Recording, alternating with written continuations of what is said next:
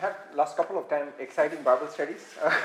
we had a small Bible study where we, we studied a little bit about uh, uh, Esau and the blessing that came upon Jacob. It was a very powerful study. Never seen that before. I think maybe one of these days you all can go back and study that passage, how the blessing of Esau came upon Jacob. The blessing of the firstborn came upon an undeserved son. Jacob was a, surpl- a deceiver or a supplanter, but the blessing of the, the fruit of the firstborn, the, the blessing of firstborn came upon uh, Jacob. And God is telling us that's a picture of the blessing of Jesus, the firstborn, coming on us, you know, out of season, undeserved. And God wants us to take the name of Esau. He came to Jacob saying, I am Esau, and got the blessing.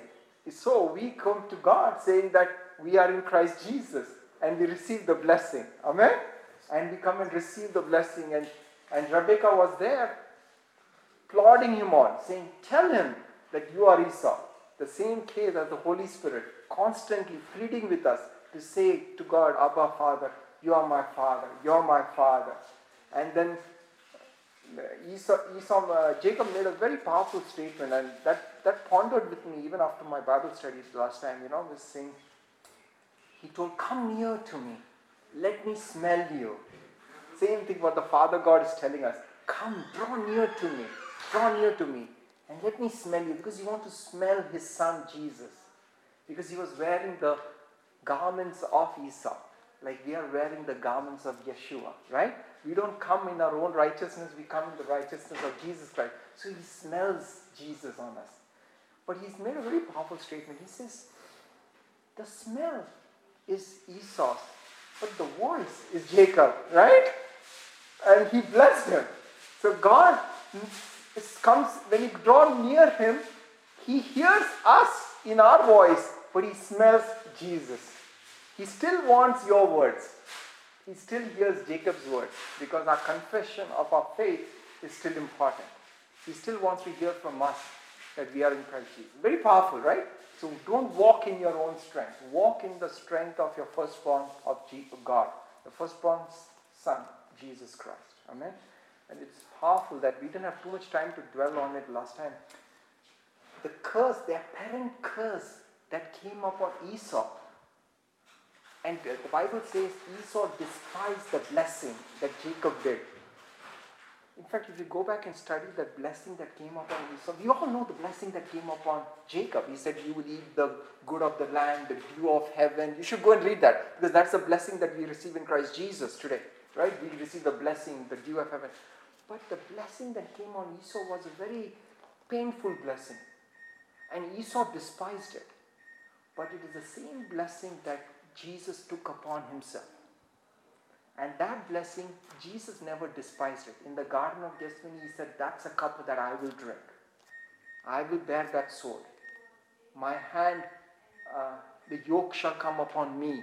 You know, all the blessing that Esau despised, Jesus received gladly. That is powerful, right? So Jesus received it gladly and walked and fulfillment of that thing. Because he took that, we could receive. Amen? It's powerful, right? So walk in the blessing of Yeshua, the son, firstborn son. Walk in that blessing. Very powerful. I mean, the, the Old Testament is full of the pictures of Jesus Christ. In every place, it's a picture of Jesus, picture of Jesus. So today we'll study a very, very beautiful picture of Jesus in the Old Testament. And the title of the message is Your Opinion of God Matters. Your opinion of God matters. I mean, you always think, that's so great? I mean, God is God. He is good. He is nice. I mean, he, he's judge, he judges. He, he's against sin, all that. But your opinion of who God is really matters. It sets your course of your life. It's a very powerful concept. Your opinion of God matters. Your opinion of God matters. Let's go back and read uh, Genesis. And today we'll cover up quite a few passages, but hopefully we'll, uh, we'll, we'll close on time by God's grace. Uh, let's take uh, Genesis chapter 3. Genesis chapter 3.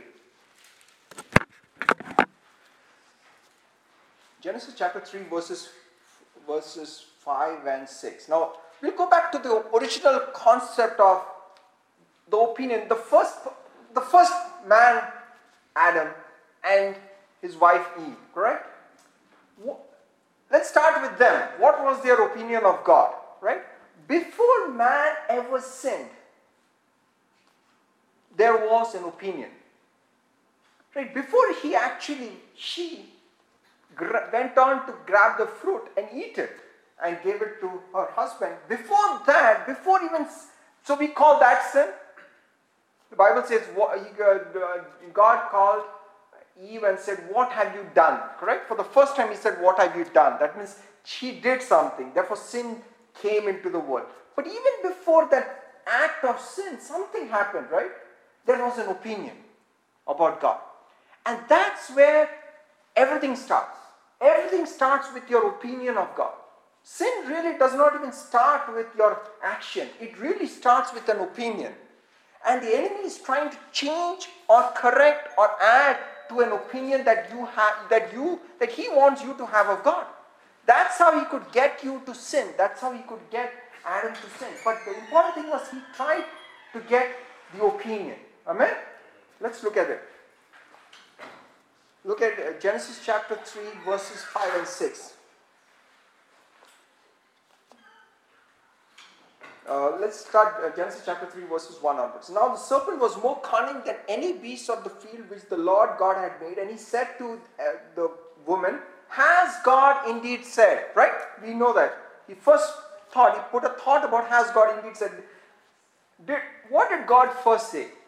When God made Adam and Eve, what is the first thing that he said? Anybody? What is the first thing that he said? Correct. Let's look at it. Uh, Genesis chapter 1, verses 27. For, so God created man in his own image. In the image of God, he created male and female, he created them. Then he, the first opening words to man was, he, he, God said to them, Be fruitful and multiply, fill the earth, subdue it, have dominion over the fish of the sea, over the birds of the air, and over every living thing that moves on the earth. And it says, See, I have given you every herb that yields seed, which is on the face of the earth, every tree whose fruit yields seed, for to you it shall be for food, and on and on. So he, first he says, he says three things. He says, Be fruitful, multiply, fill the earth, subdue it, and have dominion. So he's talking about have reign. Subdue means trample it. That means you you rule over it. And uh, dominion, that means you you reign over this place. Reign over this. I mean, and then he said, Be fruitful, multiply, and fill. I mean, it's all blessing words, right? But immediately the, the enemy comes and says, Has God indeed said, You shall not, you shall not eat of every tree of the garden? And the woman said, We may eat of the fruit of the trees of the garden, but of the tree of the in the midst of the garden, look at the word midst, just remember that somewhere. In the midst of the garden, God has said, You shall not eat of it, nor you shall touch it, lest you die. We don't know how much of everything that he said was true, but uh, but this essentially saying that then uh, the serpent said to the woman, You shall not surely die. Right? First, he now he contradicts. He just contradicts. You shall not surely die. He tells a lie. That's why God, Jesus, when he was on earth, he said, Your father, Satan, is a father of lies. Remember he said? He said, You're a father. He's a murderer from the, from the beginning, and he was a liar from the beginning. So he has two things. He was a murderer and a liar. Look at this classic case, right? He immediately lied. He just originated a lie? Because he's not creator. For God knows, look at look at look at the deception. For God knows in the day that you eat of it, your eyes will be open and you will be like God, knowing good and evil. Now, so when the woman saw that the tree was good for fruit and it was pleasant to the eyes, and a tree desirable to make one wise, she took off its fruit and ate. Now, let me ask you a question. Why did she take the fruit and eat? Just, just your opinion. You just studied, it. we just read it. Why did she take fruit of the, do this? I think to be wise. To, correct. Your, uh, she, she saw that the tree was good for food and it was pleasant to the eyes and a tree desirable to make one wise, she took. So she, she felt that this was, this tree, this fruit can make her wise, correct? But where did this idea of that she's not wise come from? Did uh, serpent tell her that she's not wise? did not, did not say that she's not wise. She said, what did the serpent say? Look at that. For God knows that in the day that you eat of it, your eyes will be opened and you will be like God. Didn't God make Adam and Eve like God? He did. So now she makes him, uh, um, him her, them doubt whether God really made them in the image of God. Correct? So doubts that. Number one. Number two, he says, God is trying to hide something good from them. Right? Isn't that essentially that the thought is that God does not have their best thing in mind? That is the root of all sin. The root of all sin is God does not have your good in mind. It is so subtle. It comes in as a God does not want the best for you. See, your eyes are going to be open and you will be like God, and God doesn't want that. You see that? He, he, the serpent is not telling that, but is essentially saying that God is hiding this fruit from you for a reason because He doesn't want, He's afraid. God is afraid that your eyes will be open and you will become like God. Seriously, if God could make Adam, had, he had no choice in how you make. Like the, we had a baby shower uh, yesterday in our office so, you know, typical baby shower, you make this play doh and you tell everybody to make these little babies, right? So, all in our office, we are making babies of different colors, you know, black, orange, blue, green. And, and the kind of babies that came out were like, I mean, some were like looking like pigs, some were like old women, and, you know, you know, we're all kinds. So, so, so, we were saying that thank God we cannot, we, we don't make babies, you know, they are born to us, you know. Man, we cannot even make a simple shape. Forget about the internal parts. We can't even we can't even create a resemblance that looks beautiful. Thank God. I mean, see, God could make them everything. Why would He just not make them wise if He had, if He wanted to? But look at the thought process that God is hiding something from me. God does not want the good for me, right? Sin originated Sin originated. Your opinion. Did, did their opinion about God matter? It did.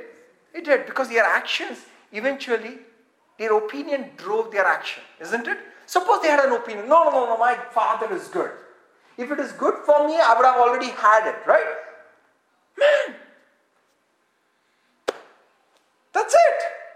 That's it. I mean, your opinion matters. Your opinion matters. Now look at this. Your opinion matters. So, so at the heart of the condition of man is the man's opinion. When I say man, I'm talking about woman, right? I mean, we are created in one. At the heart of your relationship with God is your opinion of God.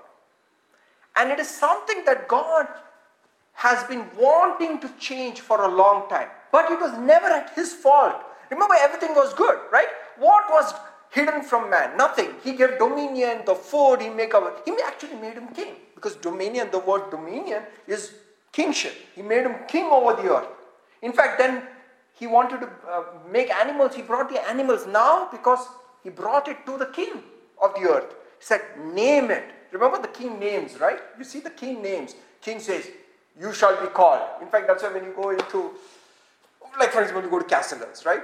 They name it after all the knights and kings. When you go to any, many of these monarch, monarch uh, countries which are under monarchy, a lot of their streets would be named after the monarch. You know, St. George's Castle, St. George's uh, uh, Lane, you know, King George this or Victoria's this fountain. They'll be all named after because they name it because everything belongs to the king. So he's going to name it. The whole country belongs to them. Now, the, nowadays, the monarchies, you know, nothing really belongs to them, you know, except some press photographers and taking some.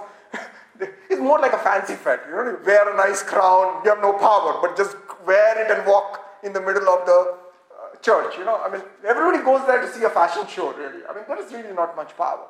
But times past, kings had a lot of power, and one of the greatest kings was King Adam. He had a lot of power. So, so at the heart of your relationship was their opinion about God. How, Why did they have that opinion? God was good, God was perfect, He was loving. But for some reason, man could not comprehend that God is good, right? I mean, how could this great God convince Adam and Eve that He is really good? He has not hidden anything from them, right? How, how is He going to give me an example, right? Just think about it. Now you are God, right? You made this whole earth. He filled it up with all the good things. Adam didn't have to do anything. Everything was created. He made Adam not on the first day, second day, third day, fourth day. He did not involve him in creation lest he be burdened, correct? I mean, I was telling you, I mean, we can't even make a small Play-Doh baby. I mean, what, what, what advice are you going to take from a man to make anything? I mean, couldn't make anything. In fact, uh, there was an article yesterday uh, which came out which says they have now scanned 100,000 nearby galaxies. We're not talking about stars. Galaxies, galaxies like the Milky Way. They have scanned 100,000 galaxies nearby and there is no sign of life. Because their concept is that if life originated by random, there should be just, just one chance in thousand. But there are more stars than chances. So logic says that there has to be some other, but they say they have just now scanned. They have scanned because there is a concept that they have which calls entropy theory, which means that there will be less energy if there is intelligent life and civilization. There will be more uh, thermal signals rather than light signals because more like if, if you look at Earth from a distance, you'll see a lot of thermal activity because there is conversion of heat that happens because of manufacturing, because of intelligence, because of stuff. So they have scanned it and they've not seen anything. They've just not seen anything. There's no life out there. Just, just, there's just no intelligent life. I mean, the Bible says God made earth to be inhabited. The word the Bible says very clearly. He kind of designed everything for life. Challenge for God. How can you convince this great God that I love you? I have not hidden anything from you. Give me an example. How would he do that? How would he do that? How would he, how would he avoid this problem of a wrong opinion of Adam and Eve? He made them everything perfect. How, how, how, can he, how, can he, how can he change their opinion that, you know what, not only I've made everything good for you and perfect for you, I've not even hidden any possibility of even less goodness to you. I mean, I've not hidden anything from you. How would he, how would he, how would he convince them? It's a challenge, isn't it? What are you going to do? Everything is perfect. How is, how is he going to convince them that I love you? Everything that I've created is for you. I mean, what could, what more could he have done? It's a challenge. Think about it. It's a, it's a serious challenge. How would he have avoided Adam and Eve from sinning? Just think about it. I mean, it's a very, it's a big philosophical question. How does he? Because we just uh, studied that sin came because of a wrong opinion of God. Correct? Right? I mean, forget about it. They have not put a tree, put a fruit, they put box. Like say, don't open the box. You know, they would have gone and opened the box. You know? It is not just about the tree and the fruit. Suddenly the box would have appeared the most beautiful box that they've ever seen. You know? Because sin has a way to capture your imagination, right? you know? You look, you look at a woman and who's not your wife and it looks very beautiful unless you went and marry her and then the next day you wake up with that and like, I wish I had that other woman, right? You know, sin has a way to make stuff attractive, which it is not. You know, that's why I always had a challenge. You know. I always marveled at this. How this, the most glamorous heroines and the most glamorous actors in Hollywood get into affairs. And you look at the people that they have affairs with. And I many sometimes and I will Google their looks. Seriously? You went after them? When you have such a beautiful wife? Like Arnold Schwarzenegger, right? He goes and has an affair with a housekeeper in his house. And I'm like, okay, does she look very beautiful? I don't Google. She's, she's, there's something about the need for to go after something that is prohibited, right? Sin as a way to make it more attractive, right? It could be anything. So how does this God convince this man, hey, I really love you. I've given everything. I've made everything beautiful. Look at this challenge he has. So essentially, it was a choice between two covenants in the Garden of Eden. It's powerful. You can go back and check it, right? There were two covenants in the middle of the garden. Let's look at where it is. Let's look at uh, Genesis chapter 2. Genesis chapter 2, verse 8 and 9. And the Lord planted a garden eastward in Eden, and there he put the man whom he had formed. And out of the ground the Lord made every tree good. Look at, look at what he said. He made to grow out of the ground every tree that is pleasant to the sight. Who made it pleasant? God. So what looked pleasant was pleasant by God, right? He made pleasant to the sight and good for food. So it was also good for food, right? Okay? What was there? The tree, the tree of life was also in the midst of the garden, and the tree of the knowledge of good and evil. Can you see both the trees? How many trees were in the midst of the garden? Two trees, right? Do you see the two trees? Look at the word midst. Do you see the word midst? In the midst of the garden, there were two trees the, the tree of life and the tree of knowledge of good and evil. There were two covenants that Adam and Eve had a free choice to go and take off. They could eat of the tree of knowledge of good and evil, or they could eat of the tree of life. Had two choice. Which tree did they first take? They first took of the tree of the knowledge of good and evil. That is why it is called the first covenant. See, they ate of the first covenant. That is why the Bible says the first covenant came, brought in sin, the law, correct? Because they took the knowledge of good and evil. They wanted to do it out of their see, because they want to know, know what is good and evil. They will decide whether we can live by it. See, because now they have to work. Let me ask you a question. Did God finish making stuff when Adam had created? When God created Adam, did he have finished working? Yes. He did. Because the Bible says, look at verse, uh, uh, John, uh, Genesis chapter 2, verse uh, 2. And on the seventh day, God ended from his work that which he had done. Right? Okay, let's look at verse 3. Then God blessed the seventh day, sanctified it, that means separated it, because in it he rested from all his work which God had created and made. So he did two things. He, he finished creation and he also finished made. Look at the word made. Made is an action, action word. Creation is a creation word. Made is an action word. Something that is un, all the work was finished. And we've one of our previous lectures we studied about make. Make it is word asa. That means he has done, which is hand. There was an asa that word there. Very, very powerful Hebrew word. which says, I will do it. God says, I will do it. You don't have to do it. I will do it. Right? So he finished the word created work. He did the created work and he also finished the work.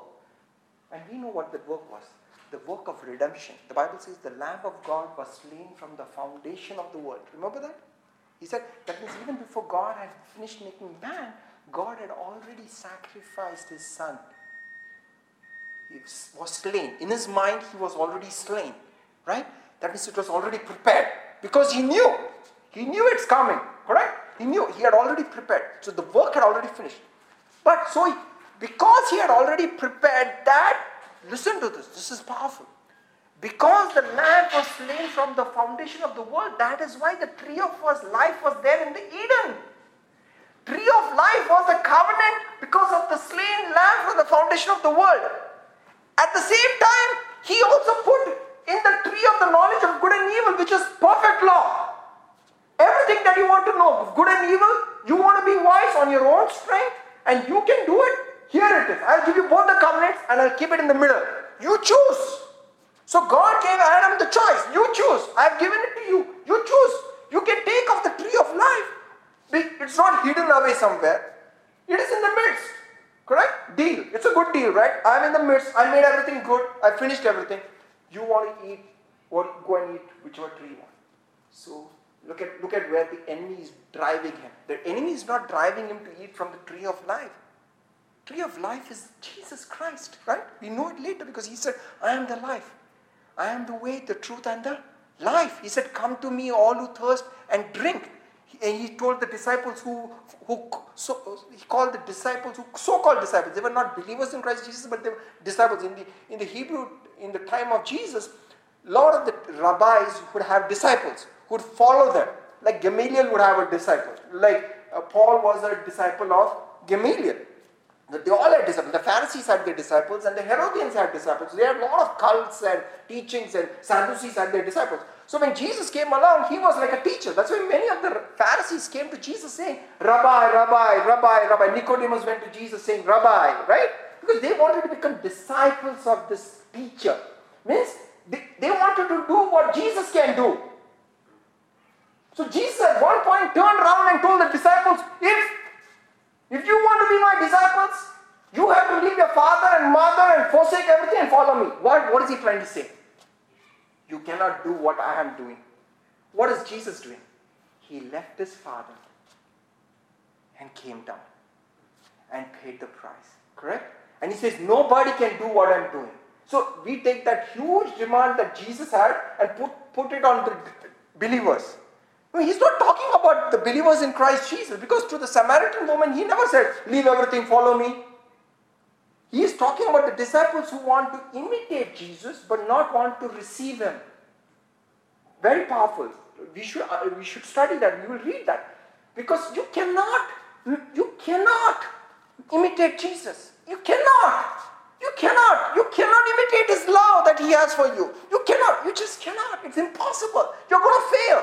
Right? See, it's a challenge of two covenants that you're always having. The challenge of you can do it on your own strength, or do you receive my son Jesus Christ? Right?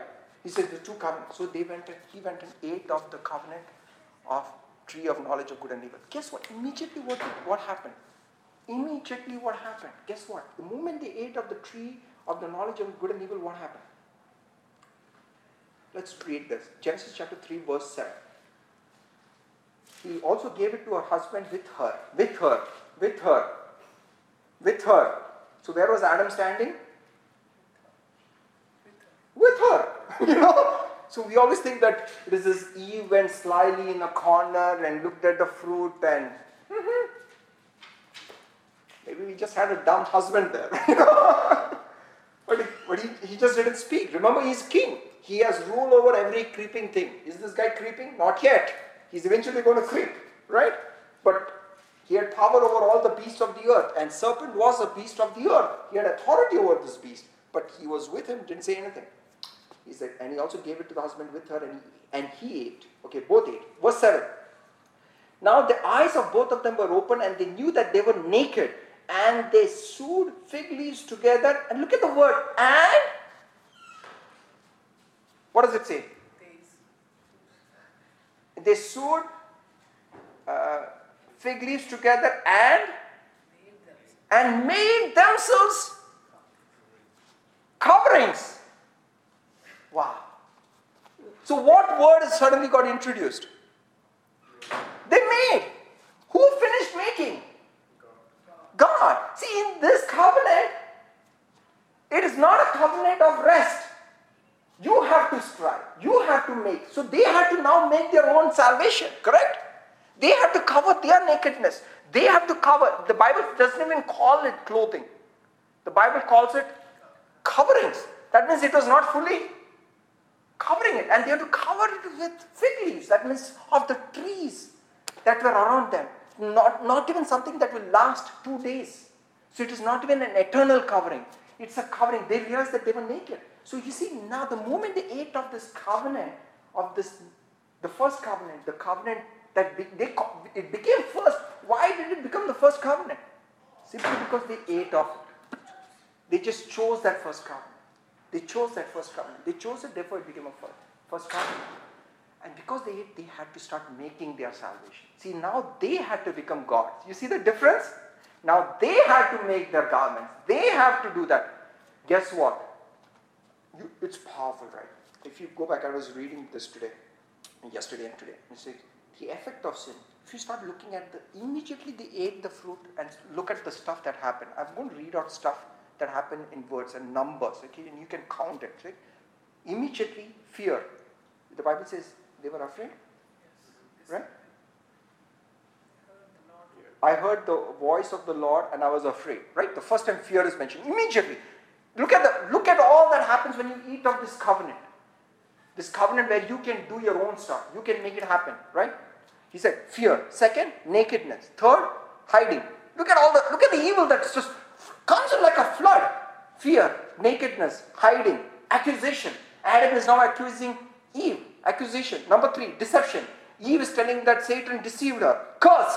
Satan is now under, uh, under a curse. Dust, enmity, bruising, sorrow, pain, subjection, toil, thorns, thistles, herbs, sweat, death. Just he ate the fruit and the, the fruit of the law. The law just unleashed death in all its power. And guess how many items are these? Did he count? Okay, do you want to count again? Okay, let's do it. Fear, nakedness, hiding, accusation, deception, curse, dust, enmity, bruising, sorrow, pain, subjection, toil, thorns, thistles, herbs, sweat, death. Do we start again? 18. Why 18? 6, 6, 6. The full manifestation of man. 18. That means man's effort at justification brings forth 18. 666.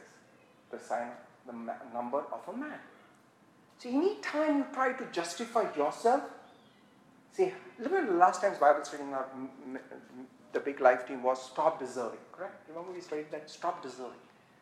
If you want to, if you want to benefit out of your walk in Christ Jesus, stop deserving. Like the centurion who sent out the people to Jesus, and he said, told Jesus, I don't deserve, don't even come to my house, just say the word. But before that, there were rulers who came to Jesus, and rulers are from the house of Israel. Look at their mindset. They are eating from the law. Look at their mindset. How the same words. Look at it. Lord, He is built for us a synagogue. He is deserving. He this look at it. Look at.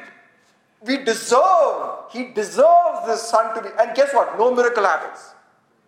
The moment the centurion goes and says, I do not deserve, chuck. The word goes forth, and God, Jesus says, You have great faith, I've not seen like Israel, right? Stop deserving as a believer. Like what we do is we, we come to Jesus because we cannot we cannot get salvation on our own strength, but having been saved, now we start depending on what we deserve to get along in life. Now we need to work out our salvation. so we, that's a misunderstood quote because the Bible says it is He who works in us. Correct? It's a wrong understanding because it says it's He who works in us. That means you cannot work it out. You have to come to God saying, Lord, I do not deserve, I'm going to walk in your undeserved favor. Hallelujah. I'm going to eat of your tree of life. Freely. That's why the Bible says in Genesis chapter uh, 2, he says, uh, Genesis chapter 2, he says, uh, verse 16, of the, Lord commanded, the man says, of every tree of the garden you may what eat? Freely eat. I'm telling you, the word freely is so powerful. It has something that we as we as people, as believers and unbelievers, we are just not used to it. For some reason in our in our DNA is there that hey, if it's too good, it cannot be true.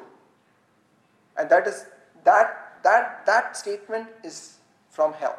If it's too good, it's true. It's not true, it's from hell. Because the the truest and the most goodest thing was free. The truest and the goodest thing, I don't know if there's a word called goodest. No, right?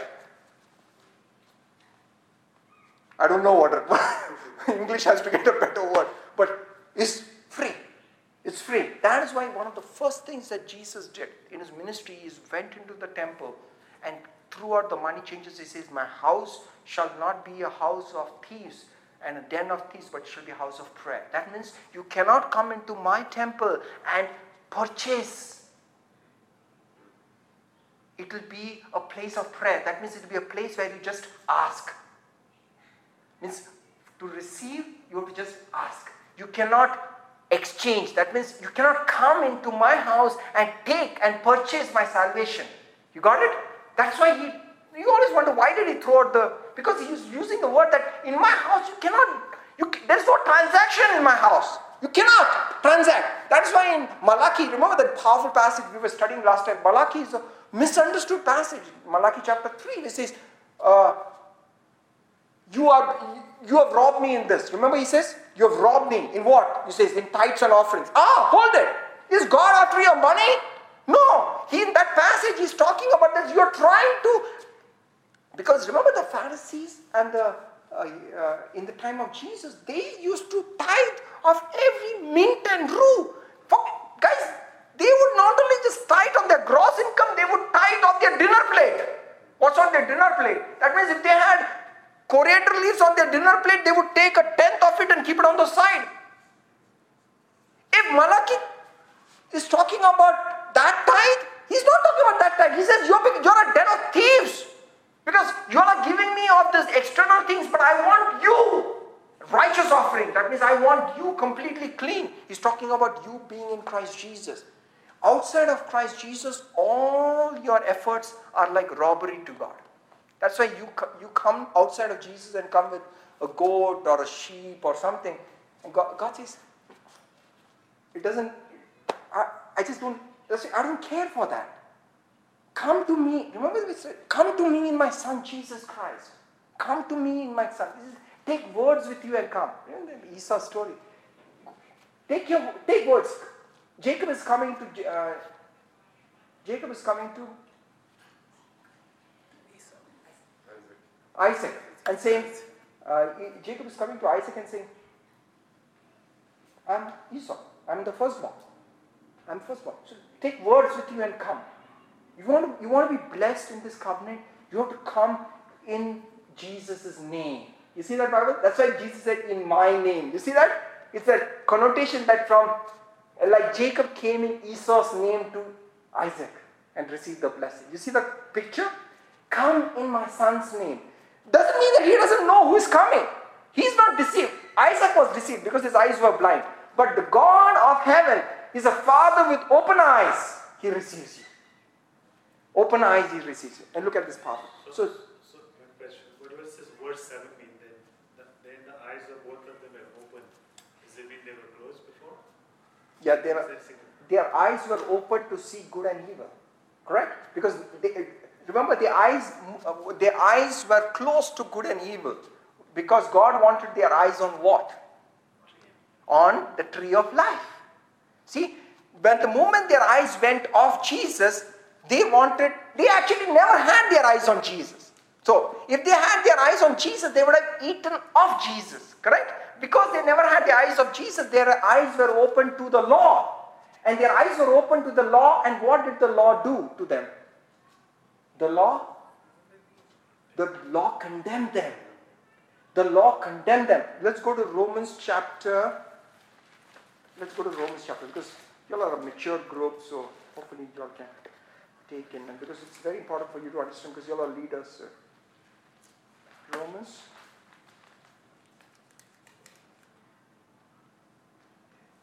Okay, let's look at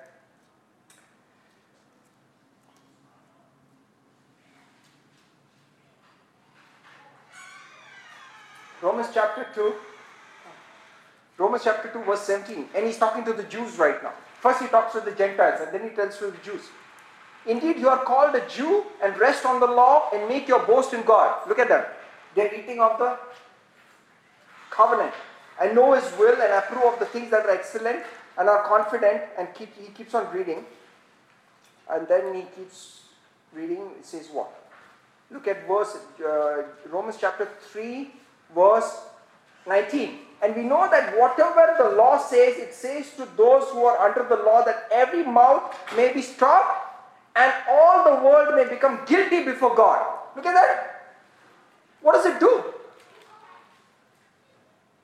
Verse 20 Therefore, by the deeds of the law, no flesh will be justified in his sight, for by the law is the knowledge of no sin. Do you see that? Okay, read that again. Romans chapter 3, verse 19. We know that whatever the law says, it says to those who are under the law that, that every mouth may be stopped. That means nobody can say that I am justified in the law. Every mouth is stopped. Every mouth, every mouth, every mouth is stopped, and every and all the world may become guilty before God. Therefore, by the deeds of the law, that by doing stuff under the law, no flesh will be justified in his sight, for by the law is the knowledge of sin. But look at verse 21. But now, a righteousness of God apart from the law is revealed. He's talking about the tree of life. See, the tree of life was next to the tree of the knowledge of good and evil. He says that was what he had to take it. But by the by the moment he ate of the tree of knowledge of good and evil, their mouth was stopped and they became guilty. Correct? You see the condemnation that flowed in? We just talked about. The first thing that happened was they saw themselves as. The first thing. Their eyes were open and they were. The first, just look at it. The first thing. Even before death, the implications of death and black and thorns and thistles and sorrow and pain and curse and bruising. Uh, we just read out 18 effects of eating of the tree of knowledge of good and evil, right? Even before that, the first thing that happened, the first domino that fell was they saw themselves naked. The first thing that happens when you eat of the covenant, of the first covenant, is you become condemned, self condemned. Nobody condemned them. Nor did God tell them that they are naked. The Bible says, right? Look at them. They hid themselves. Who hid themselves? Nobody. Not even serpent. Even the serpent. Even the serpent did not tell them that they were naked. But they condemned themselves because by the law, they become guilty immediately. So when you are on Christ Jesus, if you try to go under the tree of the knowledge of good and evil, anytime you go to it, you get slapped. You see, every time you say you fall short. That is why when the rich young man came to Jesus, he came to eat of, he did not come to eat of Jesus. When the rich young man came to Jesus, he came boasting in the tree of knowledge of good and evil. Remember what he said? All these things I've kept from my youth. Correct? So was his mouth stopped? By Jesus asking just one question. He said, okay. He didn't say that you have said rightly. Like to the Samaritan woman when she said that the one I am living with you is not my husband, Jesus said, you have spoken rightly. Correct? Because she was doing something evil, but yet God attested to it that she, uh, Jesus attested that you have said something rightly, that you have confessed that it is you she doesn't say that it's wrong, but she says that you're spending. But to the rich young man, young woman, she never said, Oh, I know you, you kept it all right from the beginning. He never said that. But he, he just asked him a thing. He loved him. He loved him and said, Sell all that you have and follow me. Why? He, why did he not uh, tell uh, the ta- um, Matthew, the tax collector, to sell all and follow me? Why did he not tell Zacchaeus to sell all and follow me? He didn't sell everywhere to sell. Peter still had a house and a mother-in-law. He didn't sell. Why? Why did he sell that? Tell that guy to sell all and follow me. Why? Because his boast was in the law. But the law is going to show you up. It's only a matter of when Jesus comes up. Till Jesus came, the Pharisees kind of kept the law, they felt that they had it all together until Jesus came and the Sermon on the Mount is a total expose of their hypocrisy. And he says, You don't commit adultery, but you lust in your heart. You do not uh, hate your brother. You do not murder anybody, but you hate your brother. You see? Until Jesus came. So Jesus exalted the law. That's why Jesus said everything will be fulfilled. Because he fulfilled it. And, and so and what happened? He said, sell everything and follow. The rich young man went back. Right? The Bible says he went back because he had great riches. So was his mouth stopped? Did he did his mouth stop? Did he, did he say anything more to Jesus? Because the law will stop your mouth. The law will stop your boast. You cannot come to God saying, I deserve stuff. You cannot come to God saying, I deserve stuff. So, so one of the biggest challenges for many believers you know, not receive stuff, easy stuff that should have been very easy for them is because in that area they there is pride in what they have accomplished. they are waiting to deserve it. I deserve this promotion because I've worked for it. You know, I, I deserve this money because I've I've been smart at my investing. You know, I, I, I'm depending on my efforts at it. I mean, and like the centurion guy who's like Jesus walking to the centurion house. As long as Jesus is hearing, this man is deserving. This man has built a synagogue. This man loves Israel. This man, there is no miracle. He's still walking until the word comes saying, Lord, I, you are not, I'm not even worthy for you to walk into my house. The moment he said that, moment he said that, his miracle happened. So the miracle which was delayed happened immediately when he came under the covenant of life, of grace, of undeserved favor. You see that thing? So I'm saying is bring yourself under that. Come under that. Don't eat of the tree of the knowledge of, good and evil, right? Come under that. So there is this two covenant. I don't think we have, there's so much stuff to go today. I don't think we'll have the time. So we're going to take a very small part so that we can make it concise and we can understand that. Okay? You got that thing? Okay, let's go back to Genesis chapter 3. So they made themselves coverings, and he heard the sound of the Lord walking in the garden in the cool of the day, and Adam and Eve uh, and his wife hid themselves from the presence of the Lord God among the trees of the garden. And he called her, Where are you? And I, I heard your voice in the garden, and I was afraid. For the first time, now man is starting to be afraid of the voice of God. For the first time, man is now being afraid of the voice of God. You see, that, that has continued. That's continued throughout the Bible. Man afraid of the presence of God, man afraid of the voice of God, man. What is man afraid of? When man is afraid of the sound of God, what was man really afraid of? What is he afraid of? Correct. He's afraid of judgment from this great God. Correct? Did you see that? He's really afraid of judgment. He's afraid of judgment when he's. How does God solve this problem of judgment?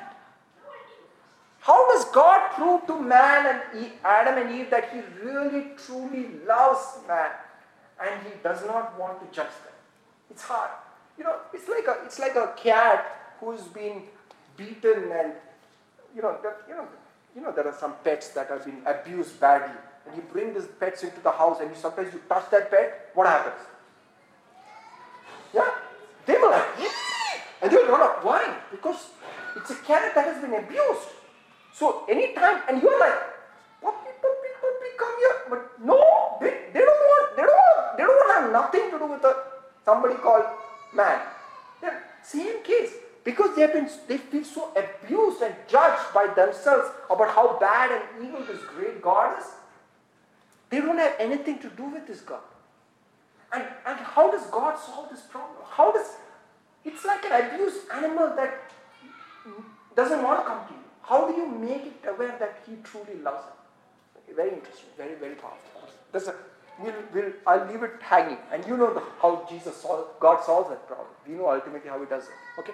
But look at it next one. So I'm going to jump towards the thing. We forgot about the curses and finally. Hey, by the way, do you know the mystery of the church is immediately mentioned when God created Adam and Eve? Adam. The church is mentioned in Genesis chapter 2 in his creation. And it's powerful. You should go and read it. The Bible says in uh, since we are going here, let's do that quickly.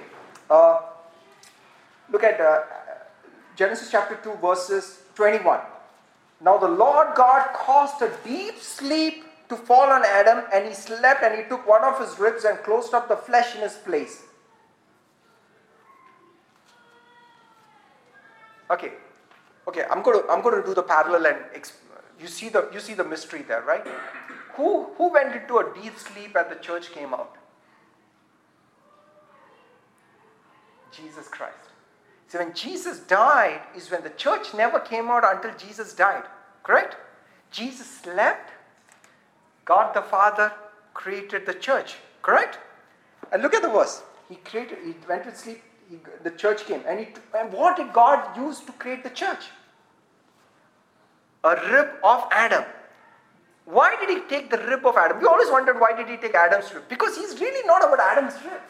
He is, it's a mystery of the church that is going to come out. Even the Jew, in the Hebrews didn't know this. The Jews didn't know about this church thing. It's a mystery. Never expounded in the Old Testament, but hidden beautifully in this Genesis creation. He, because when only when his son comes could God take a part of the son and create it. That is why we are called the body of Christ. The church is called the body of Christ because we are made of the side of Christ. Right? God created out of this new man, Adam, the righteous man, God created a church. Right? So we are of the body. That's why Jesus says, Don't touch my body. Right? Because he who touches the church of God touches Jesus. Because it's one body. It's not about Adam and Eve. Okay, let's read. It's exciting. He closed up the flesh in its place. Then the rib which the Lord God had taken from man, he made it into a woman, which is the church. And he brought her to whom? To the man.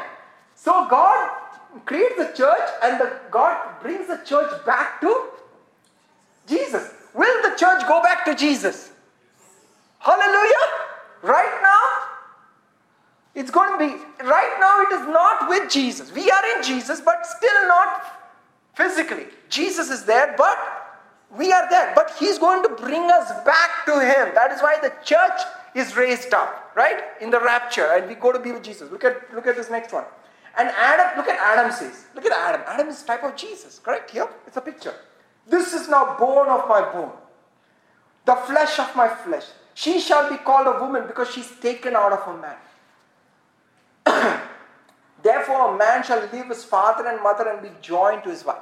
So Jesus left his father in heaven and is now joined to his bride. And they shall become one flesh. We are one in Christ Jesus. Correct? That's why the Bible is very big on oneness. Why? Because we are one, as just like Adam and Eve are one. Okay, and look at verse 25. They were both naked, and the man and his wife, and they were not ashamed. Because in Christ Jesus, we are not ashamed at all. We are not dismayed. We are not without fear. We are complete in Christ Jesus. Okay, very powerful. Go back to uh, John chapter. Uh, John chapter. Okay, what did he call? What did? Uh, uh, why did God create Eve? What is the word that God created? Uh, verse 18. And the Lord said, It is not good for a man to be alone. I will make him a helper comparable to him. Who else is called a helper? And where does the Holy Spirit reside now? Within us, with the bride. So the helper in us, the Bible sees us as the Holy Spirit in the church is the helper. The same word. You see the mystery that is hidden? So the Holy Spirit resides in the church, still calls a helper, and therefore, so are we a helper to Jesus Christ? Yes, the helper resides in the church. And when we are joined together, we are the helper of Jesus. Hallelujah. We are helper is in Christ Jesus, in the church. That's why the helper is not in Adam. The helper is in the church. You see the uh, thing? Okay, great. You go back to um, uh, Ephesians chapter 5, verses 22 to 33. Ephesians chapter 5, verses 22 to 33. Ephesians chapter 5.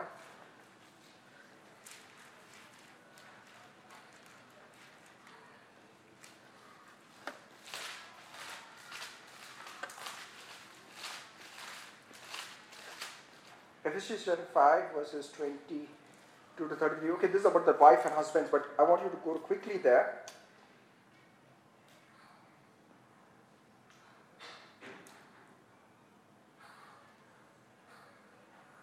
Look at verse 30.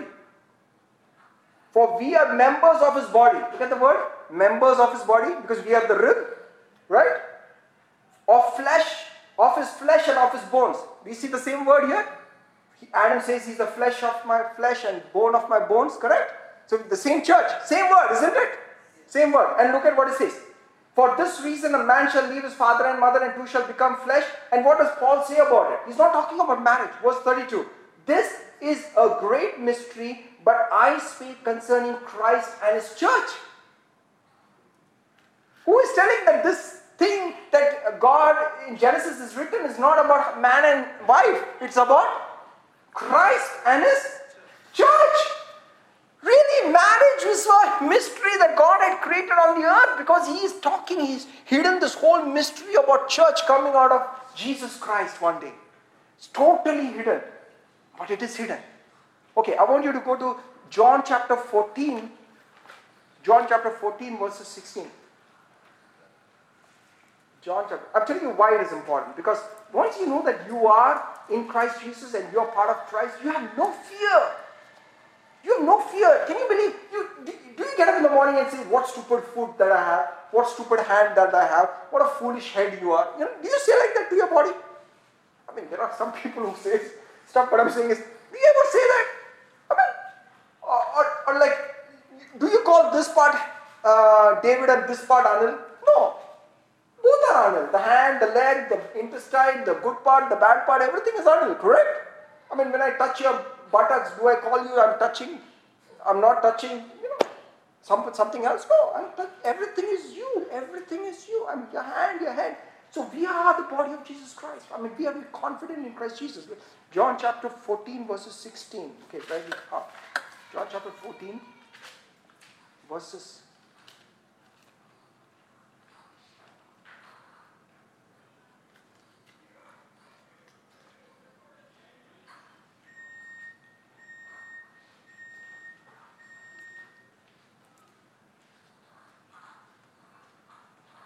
Okay, I think I got the wrong verse, but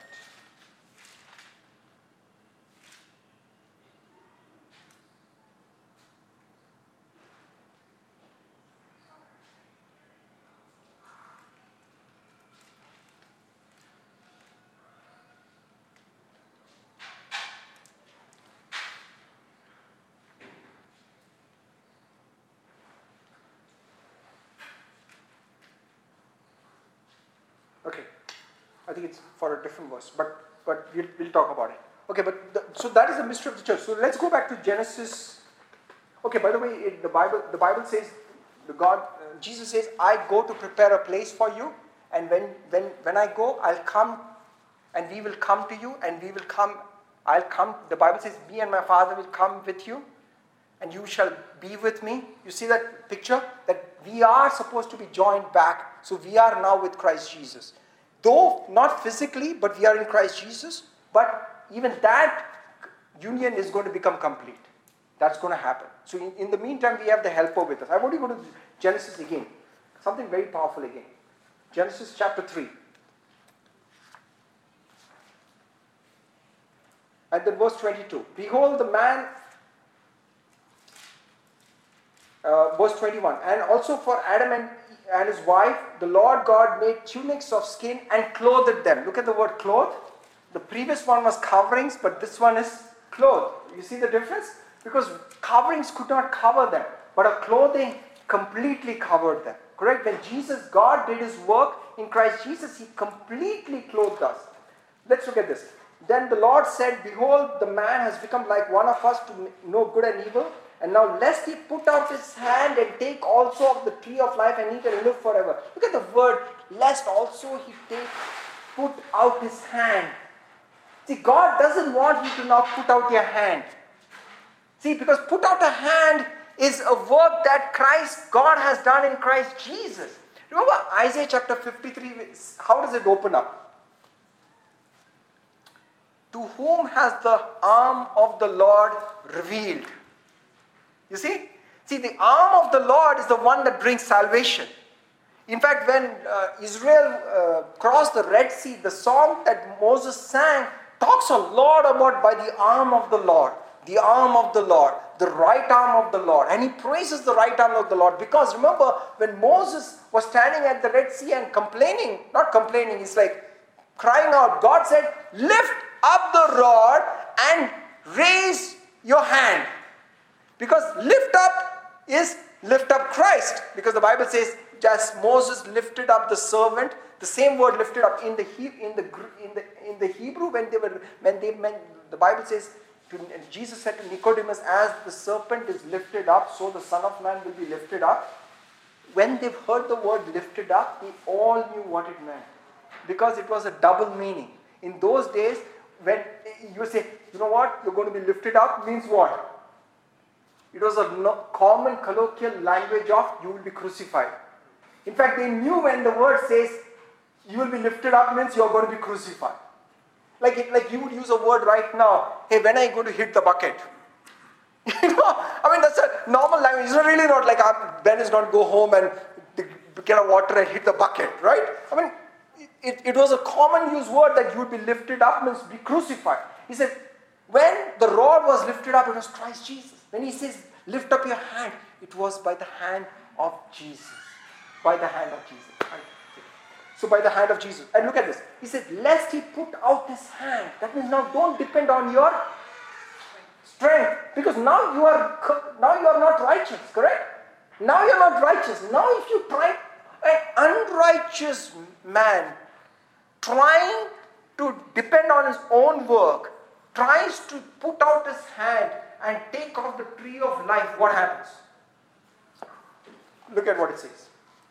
Therefore, verse 22, therefore the Lord God sent him out of the garden to till the ground from which he had taken, and he drew out the man and placed cherubim at the east of the garden of Eden, and a flame of sword which turned every way to guard the way to the tree of life.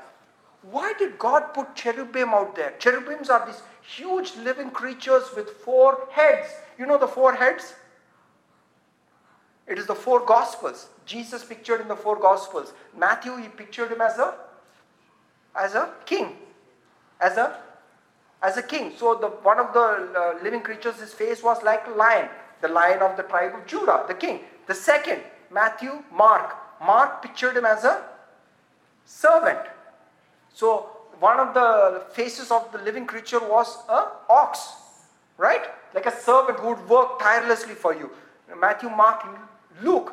Luke was portrayed him as a son of man. Remember the Bible says son of man, son of man, son of man. Therefore, one of the faces of the living creature is a man.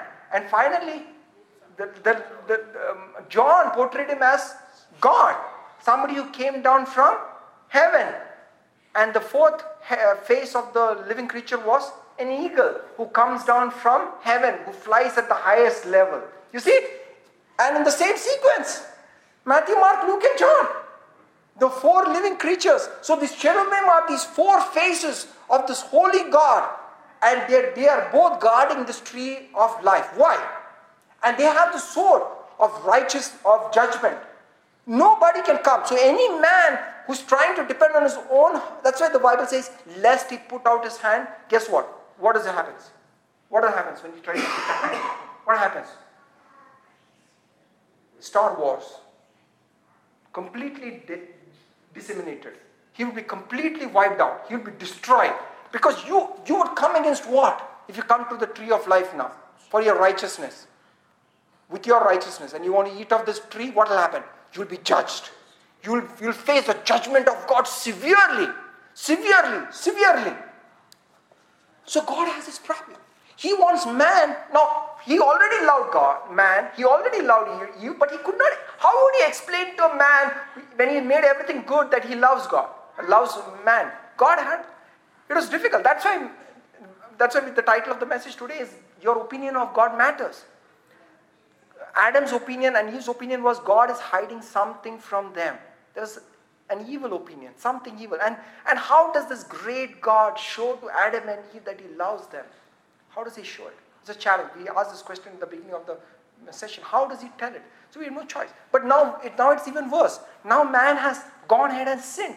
And now God wants him to live forever, to have eternal life. But he cannot do it now because now he's judge. He's a judge. A ju- the Bible, Abraham said to uh, uh, God, Will the judge of all the earth not do right? Look at that.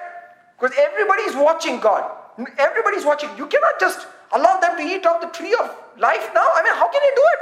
You're God, you're righteous. How does he? How does he even deserve it? There's no way. So the cherubims are there with flaming swords ready to kill and destroy.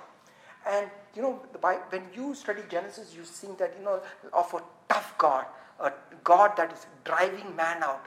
I'm telling you, God in His mercy is driving man out. It's like a father telling his son, mm, Son, don't come here. Don't come here. There is fire here. There's heavy traffic. Stay away from this highway. Don't come. Stay there. No, no, daddy, daddy, there's an ice cream truck there. Let, no, no, no. Don't come. You see that? It's a loving father driving his son out. Loving father. He says, Don't come close. Don't come close. You will get killed. You will get killed. So, how does God solve this problem? You know, this, this, this garden picture, this garden picture of Eden picture, is, is, is the throne room of God. It is the Ark of the Covenant. It is exactly the Ark of the Covenant. You, have you seen the Ark of the Covenant? Pictures of the Ark of the Covenant? Uh, uh, the, the, uh, the mercy seat on the top, the box which is golden completely. What is inside the ark? The two tablets of stone with the Ten Commandments written, uh, commandments written on both sides. What else?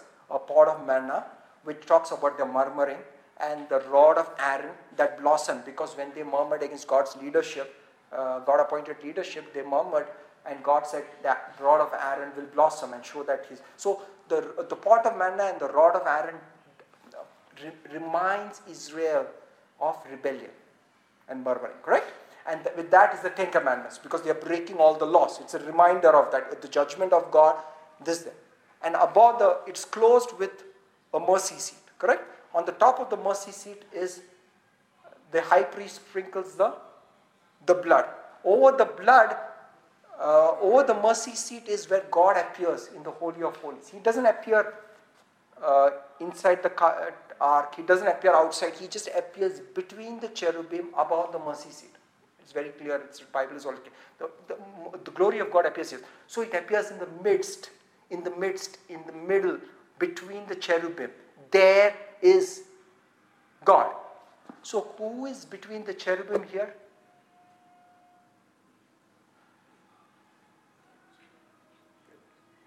What's it? The tree of life.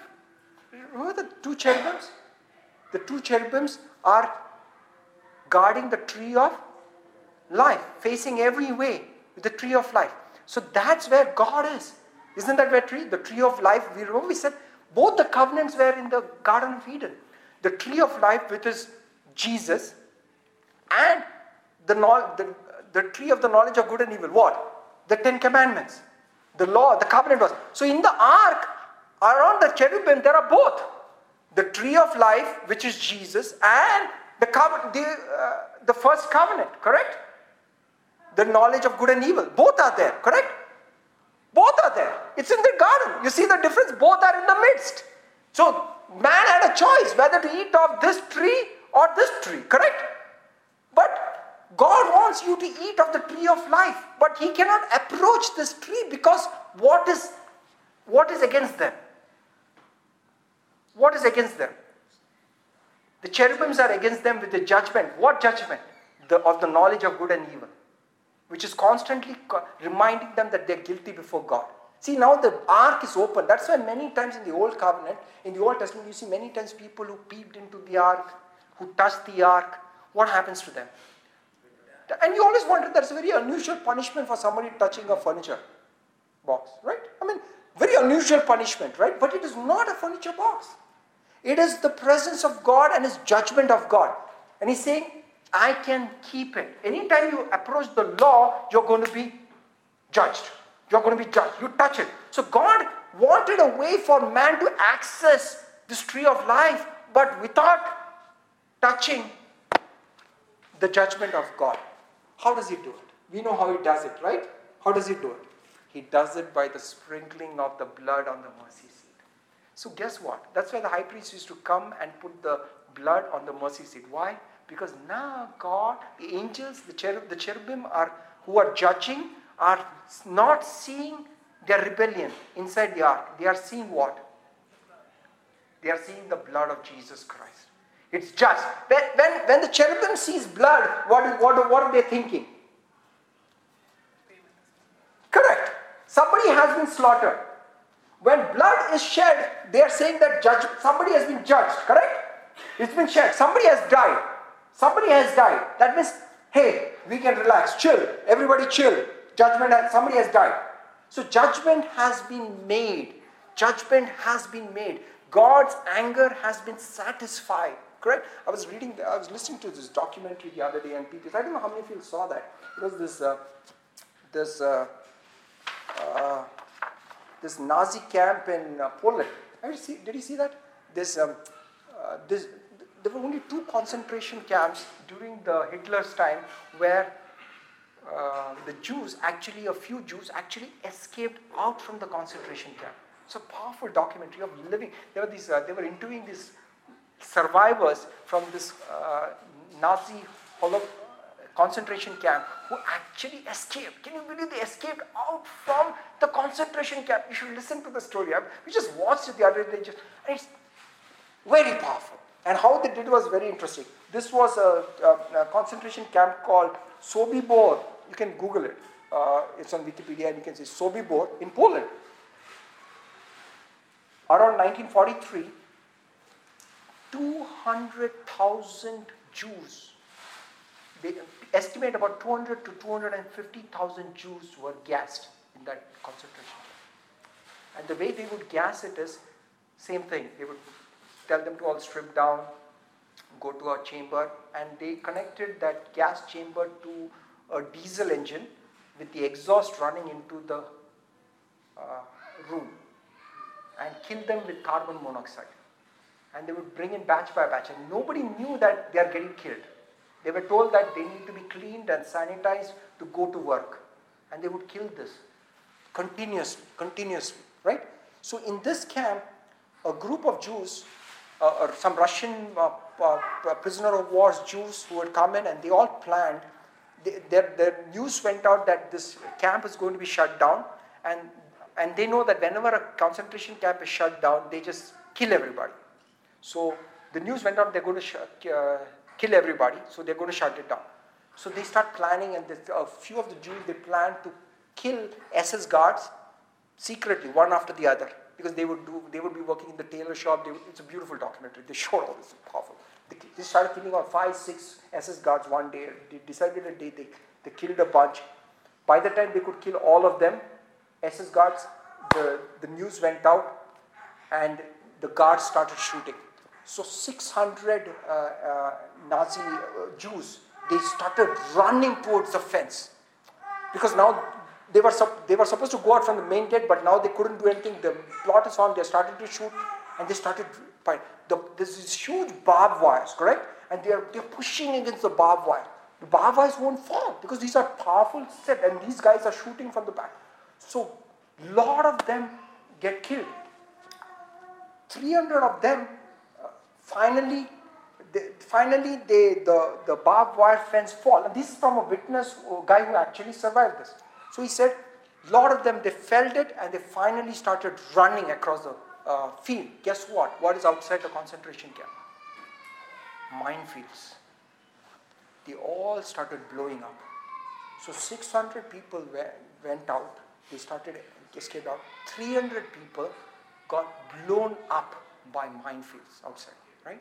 So this guy, he's telling the story, elderly guy, elderly Jewish. This guy, while he, while he heard the gun started going, he said, and this is what he said, Lord, let me live.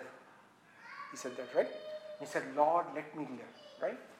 And he stood at the thing, and he, he's, everybody's pushing against him. They push him, and he gets stuck between the barbed wire and the fence. And everybody runs over him and goes onto the field. And he's stuck. So now he's going to get killed, correct? But guess what happens?